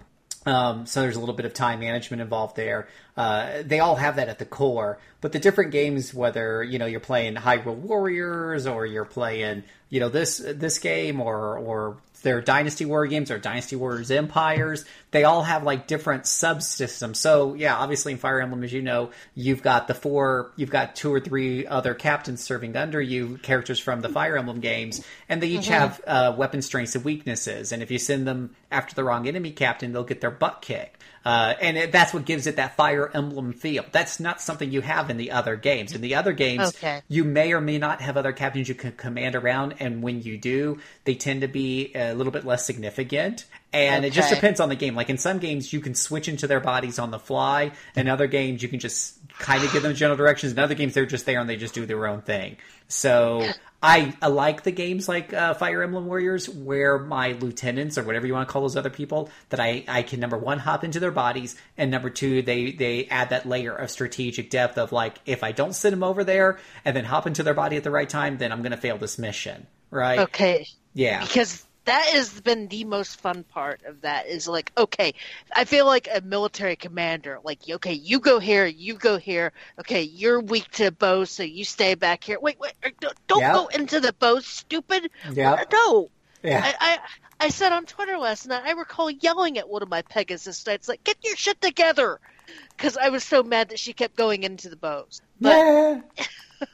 But oh, it's like, oh my god, I'm surprised because you know, you know the tried and true joke of Dynasty Warriors is just press X to win, and there isn't a whole lot of strategy to it. And uh, you know, Fire Emblem Warriors being my first game, it's like, what the hell are you guys talking about? There's tons of strategy to this. Yeah. You've got to They did really such a- command. I they just did such a great job of taking that strategy element and blending it together with their real time horde combat system. Now, like in Zelda Hyrule Warriors, in the original game, you really can't command the other people, but there was so much going on at the map. What would happen is if you didn't make it to that base across the map in time, it would fall and you could lose the battle. You have to pay in all of those games. You had to pay attention to the conversations that were going on and occasionally look at your your objectives on the big map and pause it for a second.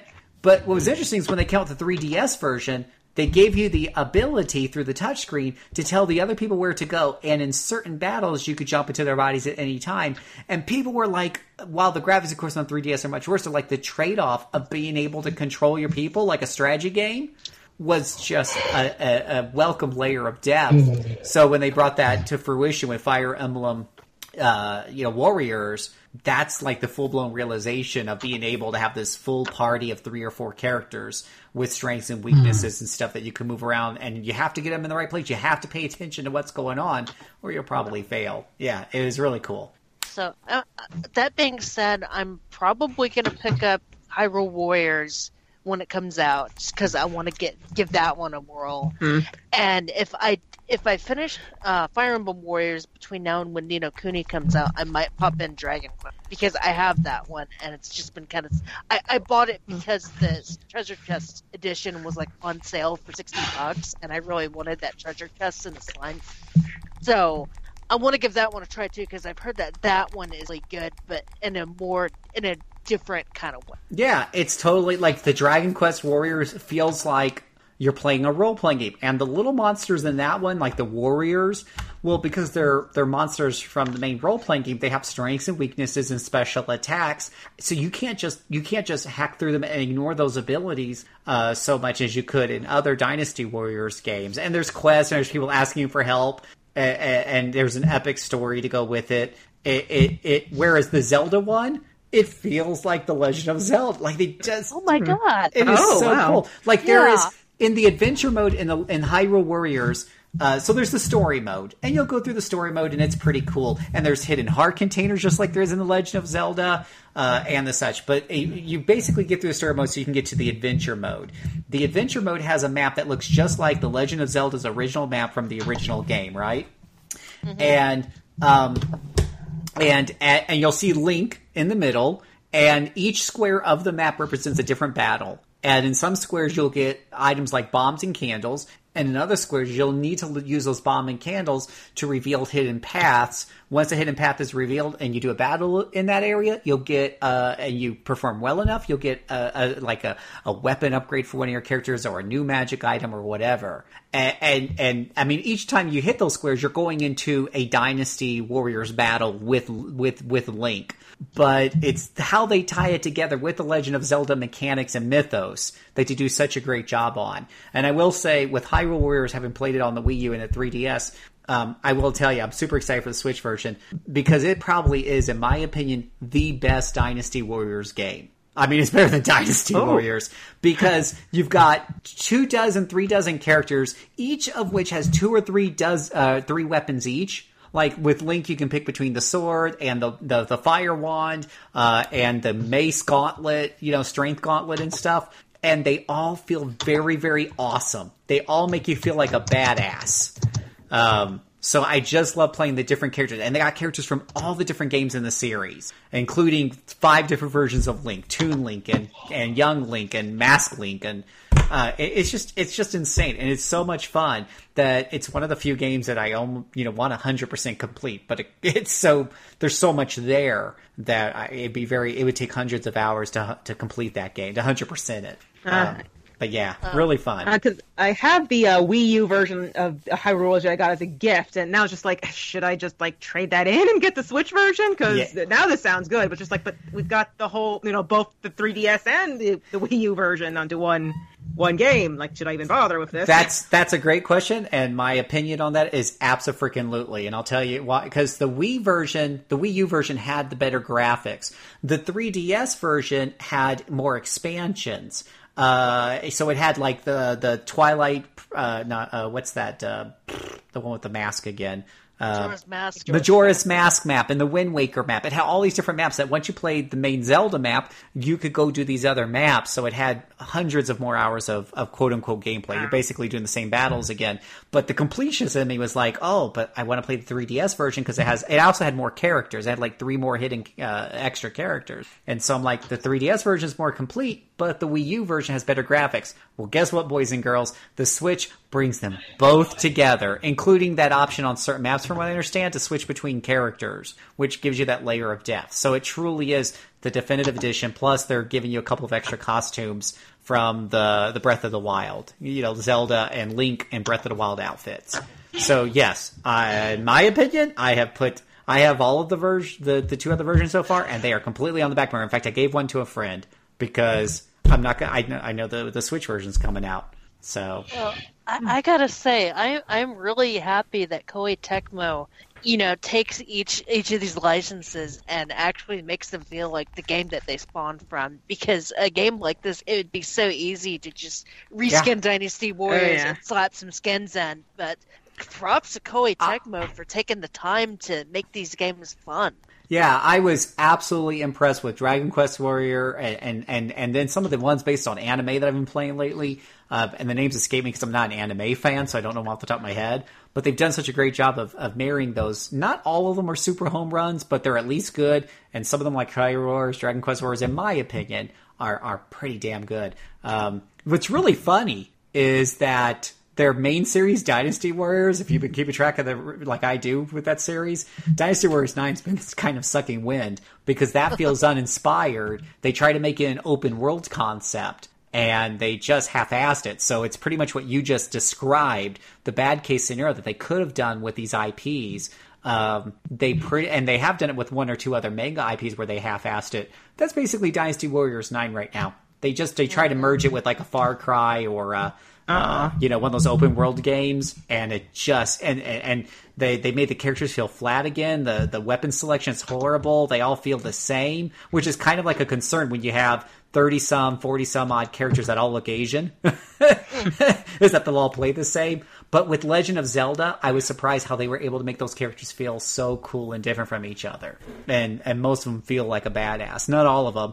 Tinkle, not really interested in playing him. He not only is he look silly, super silly, but his move set is just underpowered. Wait, wait, did you say tinkle or tingle? Tink, whatever. Tinkle, tingle, It's Doof- supposed to- Character that nobody likes. the character in nobody America, likes. anyway. Apparently, the Japanese like him a bit more. Yeah. Uh. But you play, you know, a Ganon. Oh my goodness gracious. Ganon is awesome. It really does make you feel like the badass bad guy that's there to kick everyone's ass.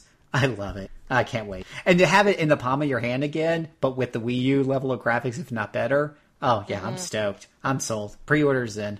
Yeah, well, I mean, Squeenix, if you want an instant sixty bucks from me, do uh, Final Fantasy Warriors. Oh, I will could you buy imagine? I'm well, surprised it hasn't happened yet. I'm Well- surprised it hasn't happened either. probably because that game they just what was the game they just released, boys and girls? Dissidia. Oh, right, Dissidia? right, maybe similar. which yeah maybe they think it's too similar because it's a oh. fighting game but it's it's not and it's not They- even that great so Oh, a They- Tails So that needs to happen too. They could. They could easily make a fi- uh, Final Fantasy Warriors because that Dissidia plays more like a Smash Brothers. that's true yeah they should But I, I canceled my pre-order for Dissidia because I played the beta and I was really disappointed that the story mode is just watching cutscenes. That it's not like having battles and stuff like that. hmm So yeah, I I might pick up Dissidia when it's twenty bucks, but I, I can hold on. Hmm well i wish i wish i had held off after hearing everybody talk about um but i didn't sad me sad face anything else miss Relly? now that you've made Um, me sad Yeah, well, I can make you happy because I really am enjoying Radiant Historia uh, Perfect Chronicle, and um, I I played this. I played the original Radiant Historia when it came out years ago, and I don't know what was going on in my life, but it didn't really resonate with me. I kind of got a little bored with it, hmm and I'm playing it again, and I'm like, okay, I'm I must have had something going on in my life that distracted me from this game because I haven't been able to put this game down. so you're playing It's it pretty again addictive. you're playing Yeah. it again for the very first time That's how I feel. That I didn't. I played it in spurts the last time and just couldn't really get into it. And I've been devoting more time to it this time around and trying to get, trying to find all the nodes and do all the side quests. And this new version has like a complete, a completely new side story with a third timeline. That's been really interesting to play through because all all of the stuff in that timeline is just like little self-contained side quests. And I'm amazed with it, and Anna just started it, and she's been having fun with it. Um, I thought someone else on our staff had been playing it and has been Uh, having fun. No, fun, yes. I know Max Storm. I tried playing that and uh, got bored with it, as I recall. yeah you posted Okay. that on twitter Yeah, which is, I mean, I, I, I, do, I admittedly don't remember much about the game. I played it back in the day, but I remember liking it a lot. I do remember like the ending pretty clearly, uh, but uh, admittingly, my memory's pretty scant. I'm sure it'll come back to me once I start on Perfect Chronology. Yeah, um, I can I can say that since I'm the one who reviewed it for the site, I better remember it pretty well right now. and yes, it is. Well, I reviewed the original version also, and partly I remember that because I had a review cart for the DS. I only ever got a couple of those, and those were really weird, gigantic, misshapen things that you couldn't really take portable because if you tried to put that in your pocket, it'd probably break. And with the review carts, it always seemed like the DS's battery life was cut down. I remember that clearly. And then once I was done with it, I had to ship it back to Atlus. Hmm. Now, since this new one was on, was allowed to be downloaded via the 3DS eShop, I w- I did that early on. I had a whole lot of memories come back as I played through the thing. I found that Atlus yes, there are a few people on GameFAQs who complain because, oh no, you can't get the dual audio. But Atlus Honestly, did a fine job with the localization. There's really like they no usually need- do. yeah there's unless you unless the very idea of listening to the dialogue in english offends you to the core i don't see a problem with it and if it does offend you to the core then i'm sorry you're You've got You- problems. Yeah. you, you How are- have i guess How are they gonna? Sorry, how are they gonna fit dual audio on a DS card? How? it's a 3ds card now but still yeah But yeah, still, it's, it's full voice acting, not like clips or anything. and it pretty much is you you Yeah. have to work i i would say 99% of the stuff is voice acted and what little isn't comes from npcs who don't have portraits that's Mhm. that's Yeah. about it yeah. Just like I know they did that with Farm of Awakening back in the day, but that had clips and like what six scenes with full dialogue, maybe. Uh, yeah, I'm glad people are getting getting it getting an opportunity to play this game again because I remember the original DS game had a pretty low print run that ran out quickly, and then Atlus released another print run, and then that one ran That out. sold out quickly. Like wow. And it, it, you know, it is a throwback to 16-bit RPGs, and the time travel mechanic, while is not confusing, um, it's not it, it's not like Chrono Trigger because there's a definite timeline, or rather two definite timelines, and you've got to jump back and forth in between the two timelines, and stuff that you do in one affects what happens in the other. And like Anna on Twitter, I um she was getting confused, and I had to tell her that you know if you get stuck in one t- timeline, you're supposed to to the go other to one. the other one. Yeah, Hmm. yeah. So And the third timeline, there are a few parts of it where there's one in particular that took me a while to figure out where you're supposed to get a piece of meat. yeah, I'm stuck on that one now. I, I could tell you how to do it since I had to blunder into it myself. See, I there's another NPC that's talking about needing meat or something from another village, so I figured that's where I have to go to get meat. But I mean, I was told that you can't miss any nodes, that everything is replayable, so Which it is. You just have to find the right place. And um, I should just tell you that there's a point where you go hunting and catch something and eat it around a campfire. That would be where you want to go. ah, I see. Yeah, okay, I know what you're talking about now. I thought that would come up later. Yeah, I know exactly. I know exactly what you're talking about now. That didn't even occur to me. yeah, I I, st- I kept blundering around and thinking, oh, well, all these people who sell stuff that I who talk about selling things, maybe somebody from the village that supplies food will be able to get me some meat. No, no, you have to go get it yourself, kill it and eat it. Yeah, this game certainly rewards having a good memory. Uh, Just told me not to play that game. Good memory. Ah, Well, that's why there's GameFAQs to compensate. fair enough. Uh, I don't feel. I, I will say that if I look up an if I feel like I'm forced to look up an FAQ and then I realize it was my own stupidity, I don't hold it against the game. what if it's Dragon Quest Seven? Mm, no, so far I haven't been pissed at Dragon Quest Seven. As far as like most of the things I've looked up has just been stuff that I just forgot because I wasn't paying attention or whatever. Oh right, right, right. You're playing the 3DS Dragon Quest Seven, not the PS1 Dragon Quest Seven, which was Oh, Dragon yeah. Warrior Seven. that Yeah. one you might have needed some FAQ advice on for some reason. hmm Anything else, Miss Relly? No, I think I'm good, and I think I'm gonna have to mic drop because it's midnight where I am, and I need to attempt to get some sleep tonight. Alrighty, you have a good. Fair night. enough. Good night. Rest well. It was good talking to you all. Always a pleasure, and I hope you guys have an excellent rest of your week. Thank you. You Likewise. too. Good night, Kelly. Talk to you guys later. What do you have for us, Mister Minky? You mean aside from that Radiant Historia bit that I just meant? Yeah, I did the review for the site, and Yeah, go and read fun. it. Go and read it today.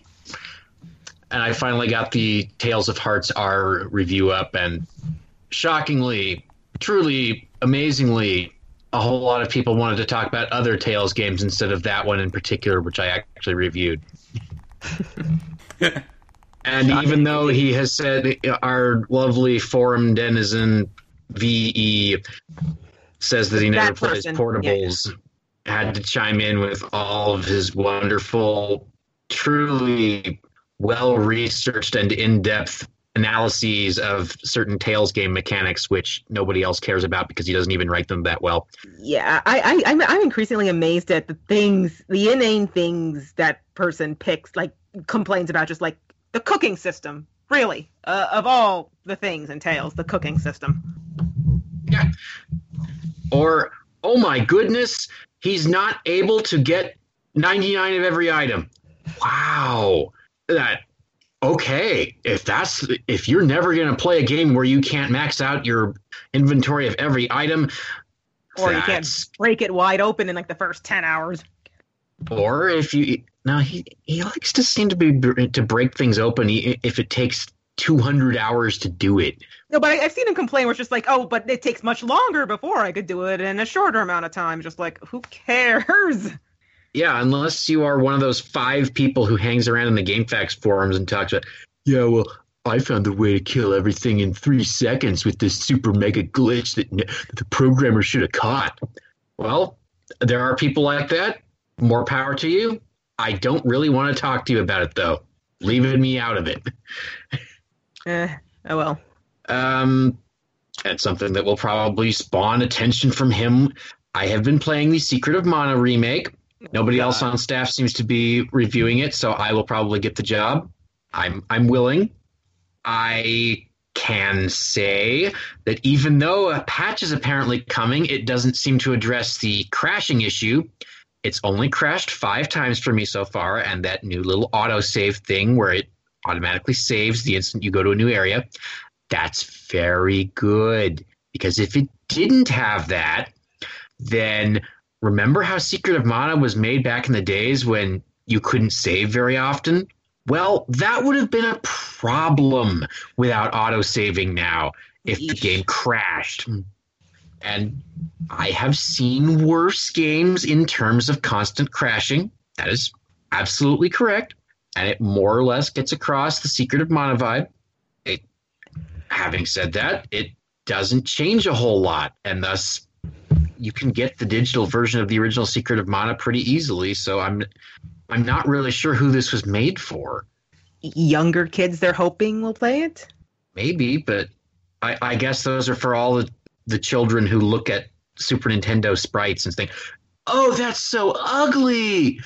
Ew, that's old." Mommy, why are you making me play the old thing? Eh. And I, I'm kind of, I'm kind of on the spectrum here, where if that's the worst thing a child has to encounter in life, I can't work up any sympathy. Hashtag first world problems.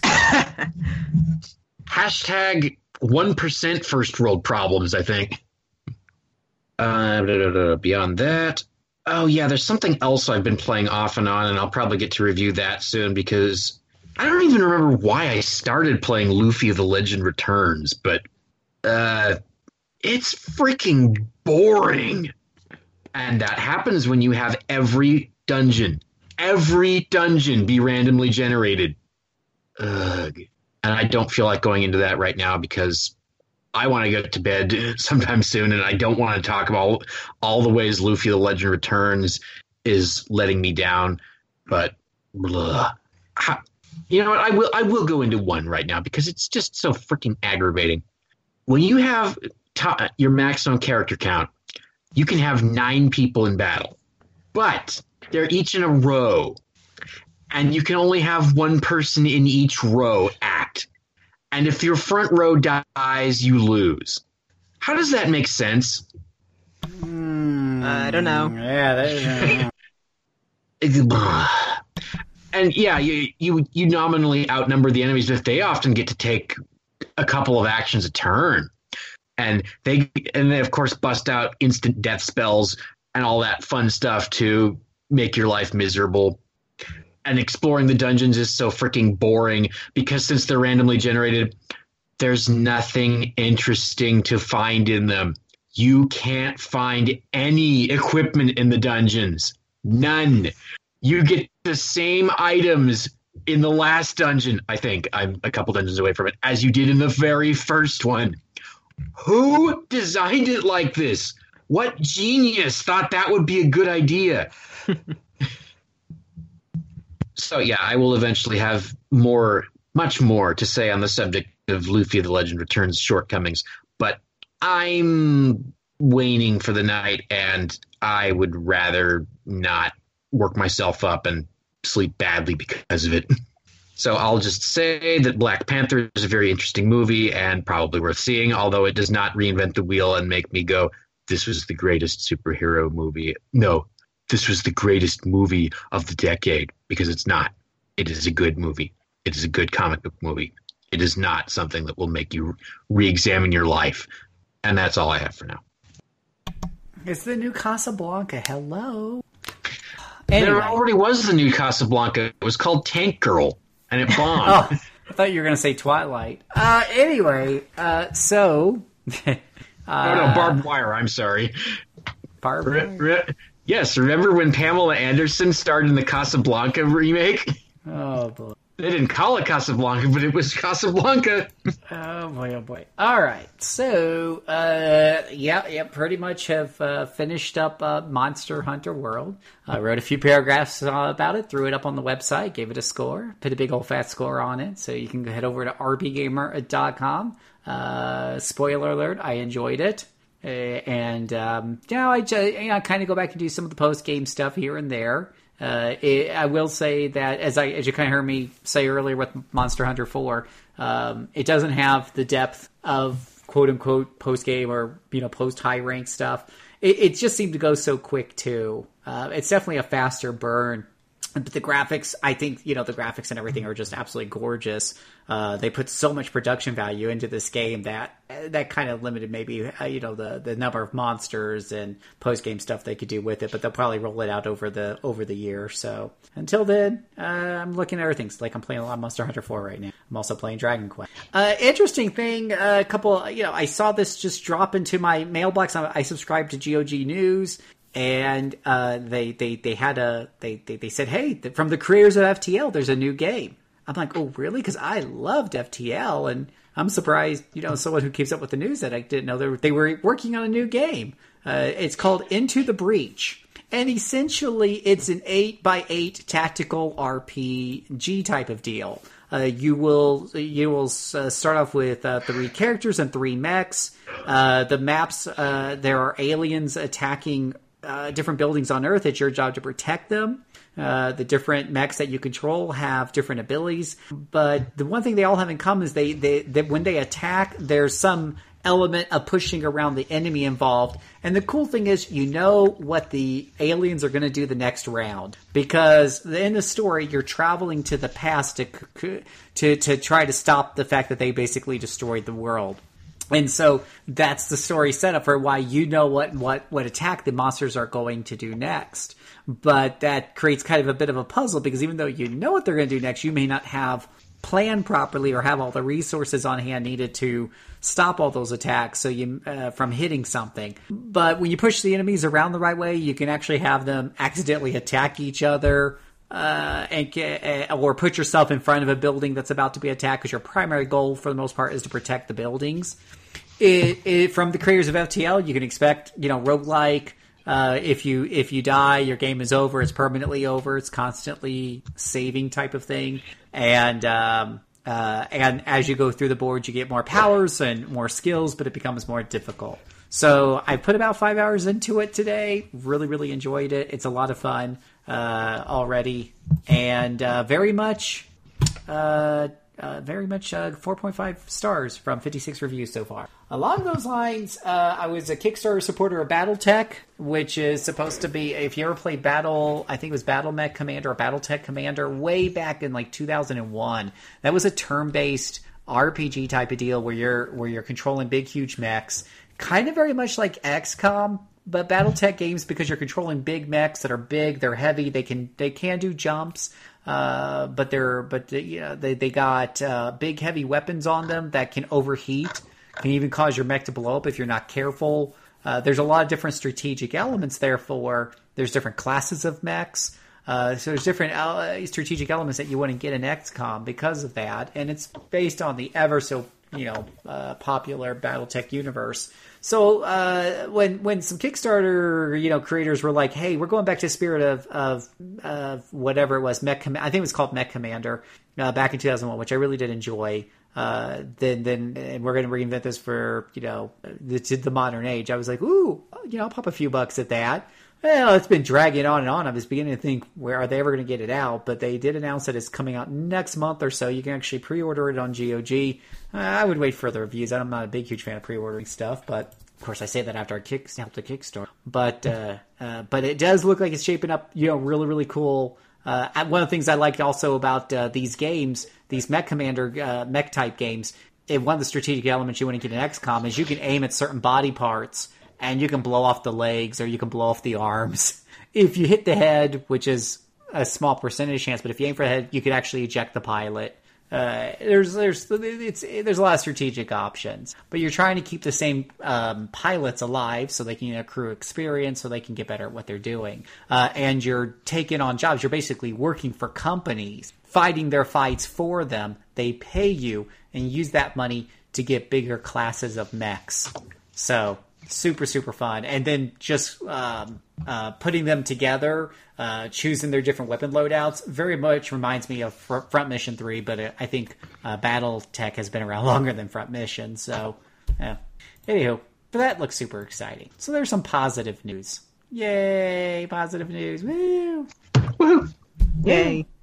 so that's uh, that's all I got, and uh, with that, we're going to just remind everybody that RPG Backtrack is a production of RPGamer.com, your news, your home, your site for news reviews, and home to the best gaming community on the net. Head over to RPGamer.com where we have all kinds of articles for you to read, you know, by people who love, you know, RPGs. Uh, aside from the, we have a Fire Emblem Warriors review up, we have Golf Story, we have Battle Chasers, God, Monster Hunter, Defender's Quest, Tales of Hearts R. We got all kinds of cool reviews, new new games as well as retro games that you'll want to go and check that out at rpgamer.com. And as well as our sister shows, the RPG Cast and the Active Tactical Banter and the Q&A Quest, which I was on not too long ago to talk more about Monster Hunter and Saga, whatever the hell it's Romancing Saga 2. yes, we're all tired. Uh, but you can go check that all out at rpgamer.com. Uh, and leave your comments on our forums. Uh, or hit us up at Twitter. I'm at GC Servant. Mr. Miki is at Jew Me Sign S Y N Sin whatever. And strawberry eggs. Is that strawberry eggs? Right? Uh, berry eggs at Berry eggs. At berry eggs. Yeah. And whoever left, I I don't know who the hell she was anyway. So we don't care about her hand. She hey, she don't stay on. She gets no handle call out. Boom, done. All right, but thank you all so much for for for staying on with us, Mr. Miki. Would you please put us to bed? I think the title of this game being Fragile Dreams is very indicative of what I would like to do, now engage in, although my dreams will probably not be so fragile. Good night.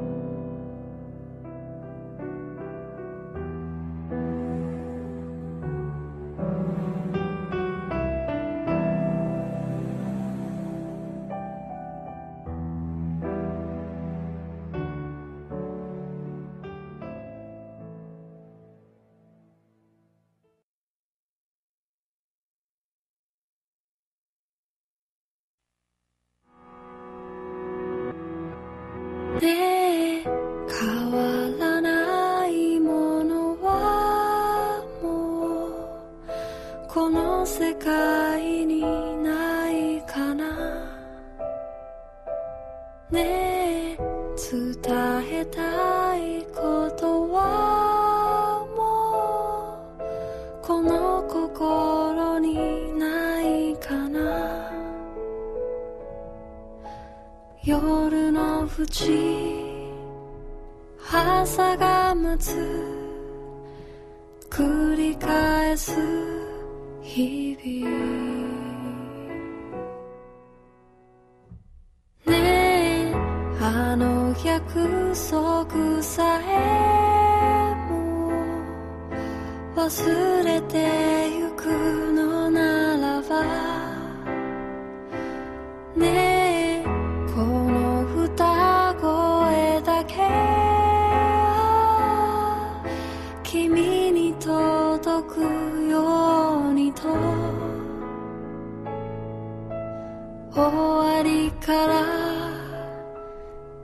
시말리에 하후레다수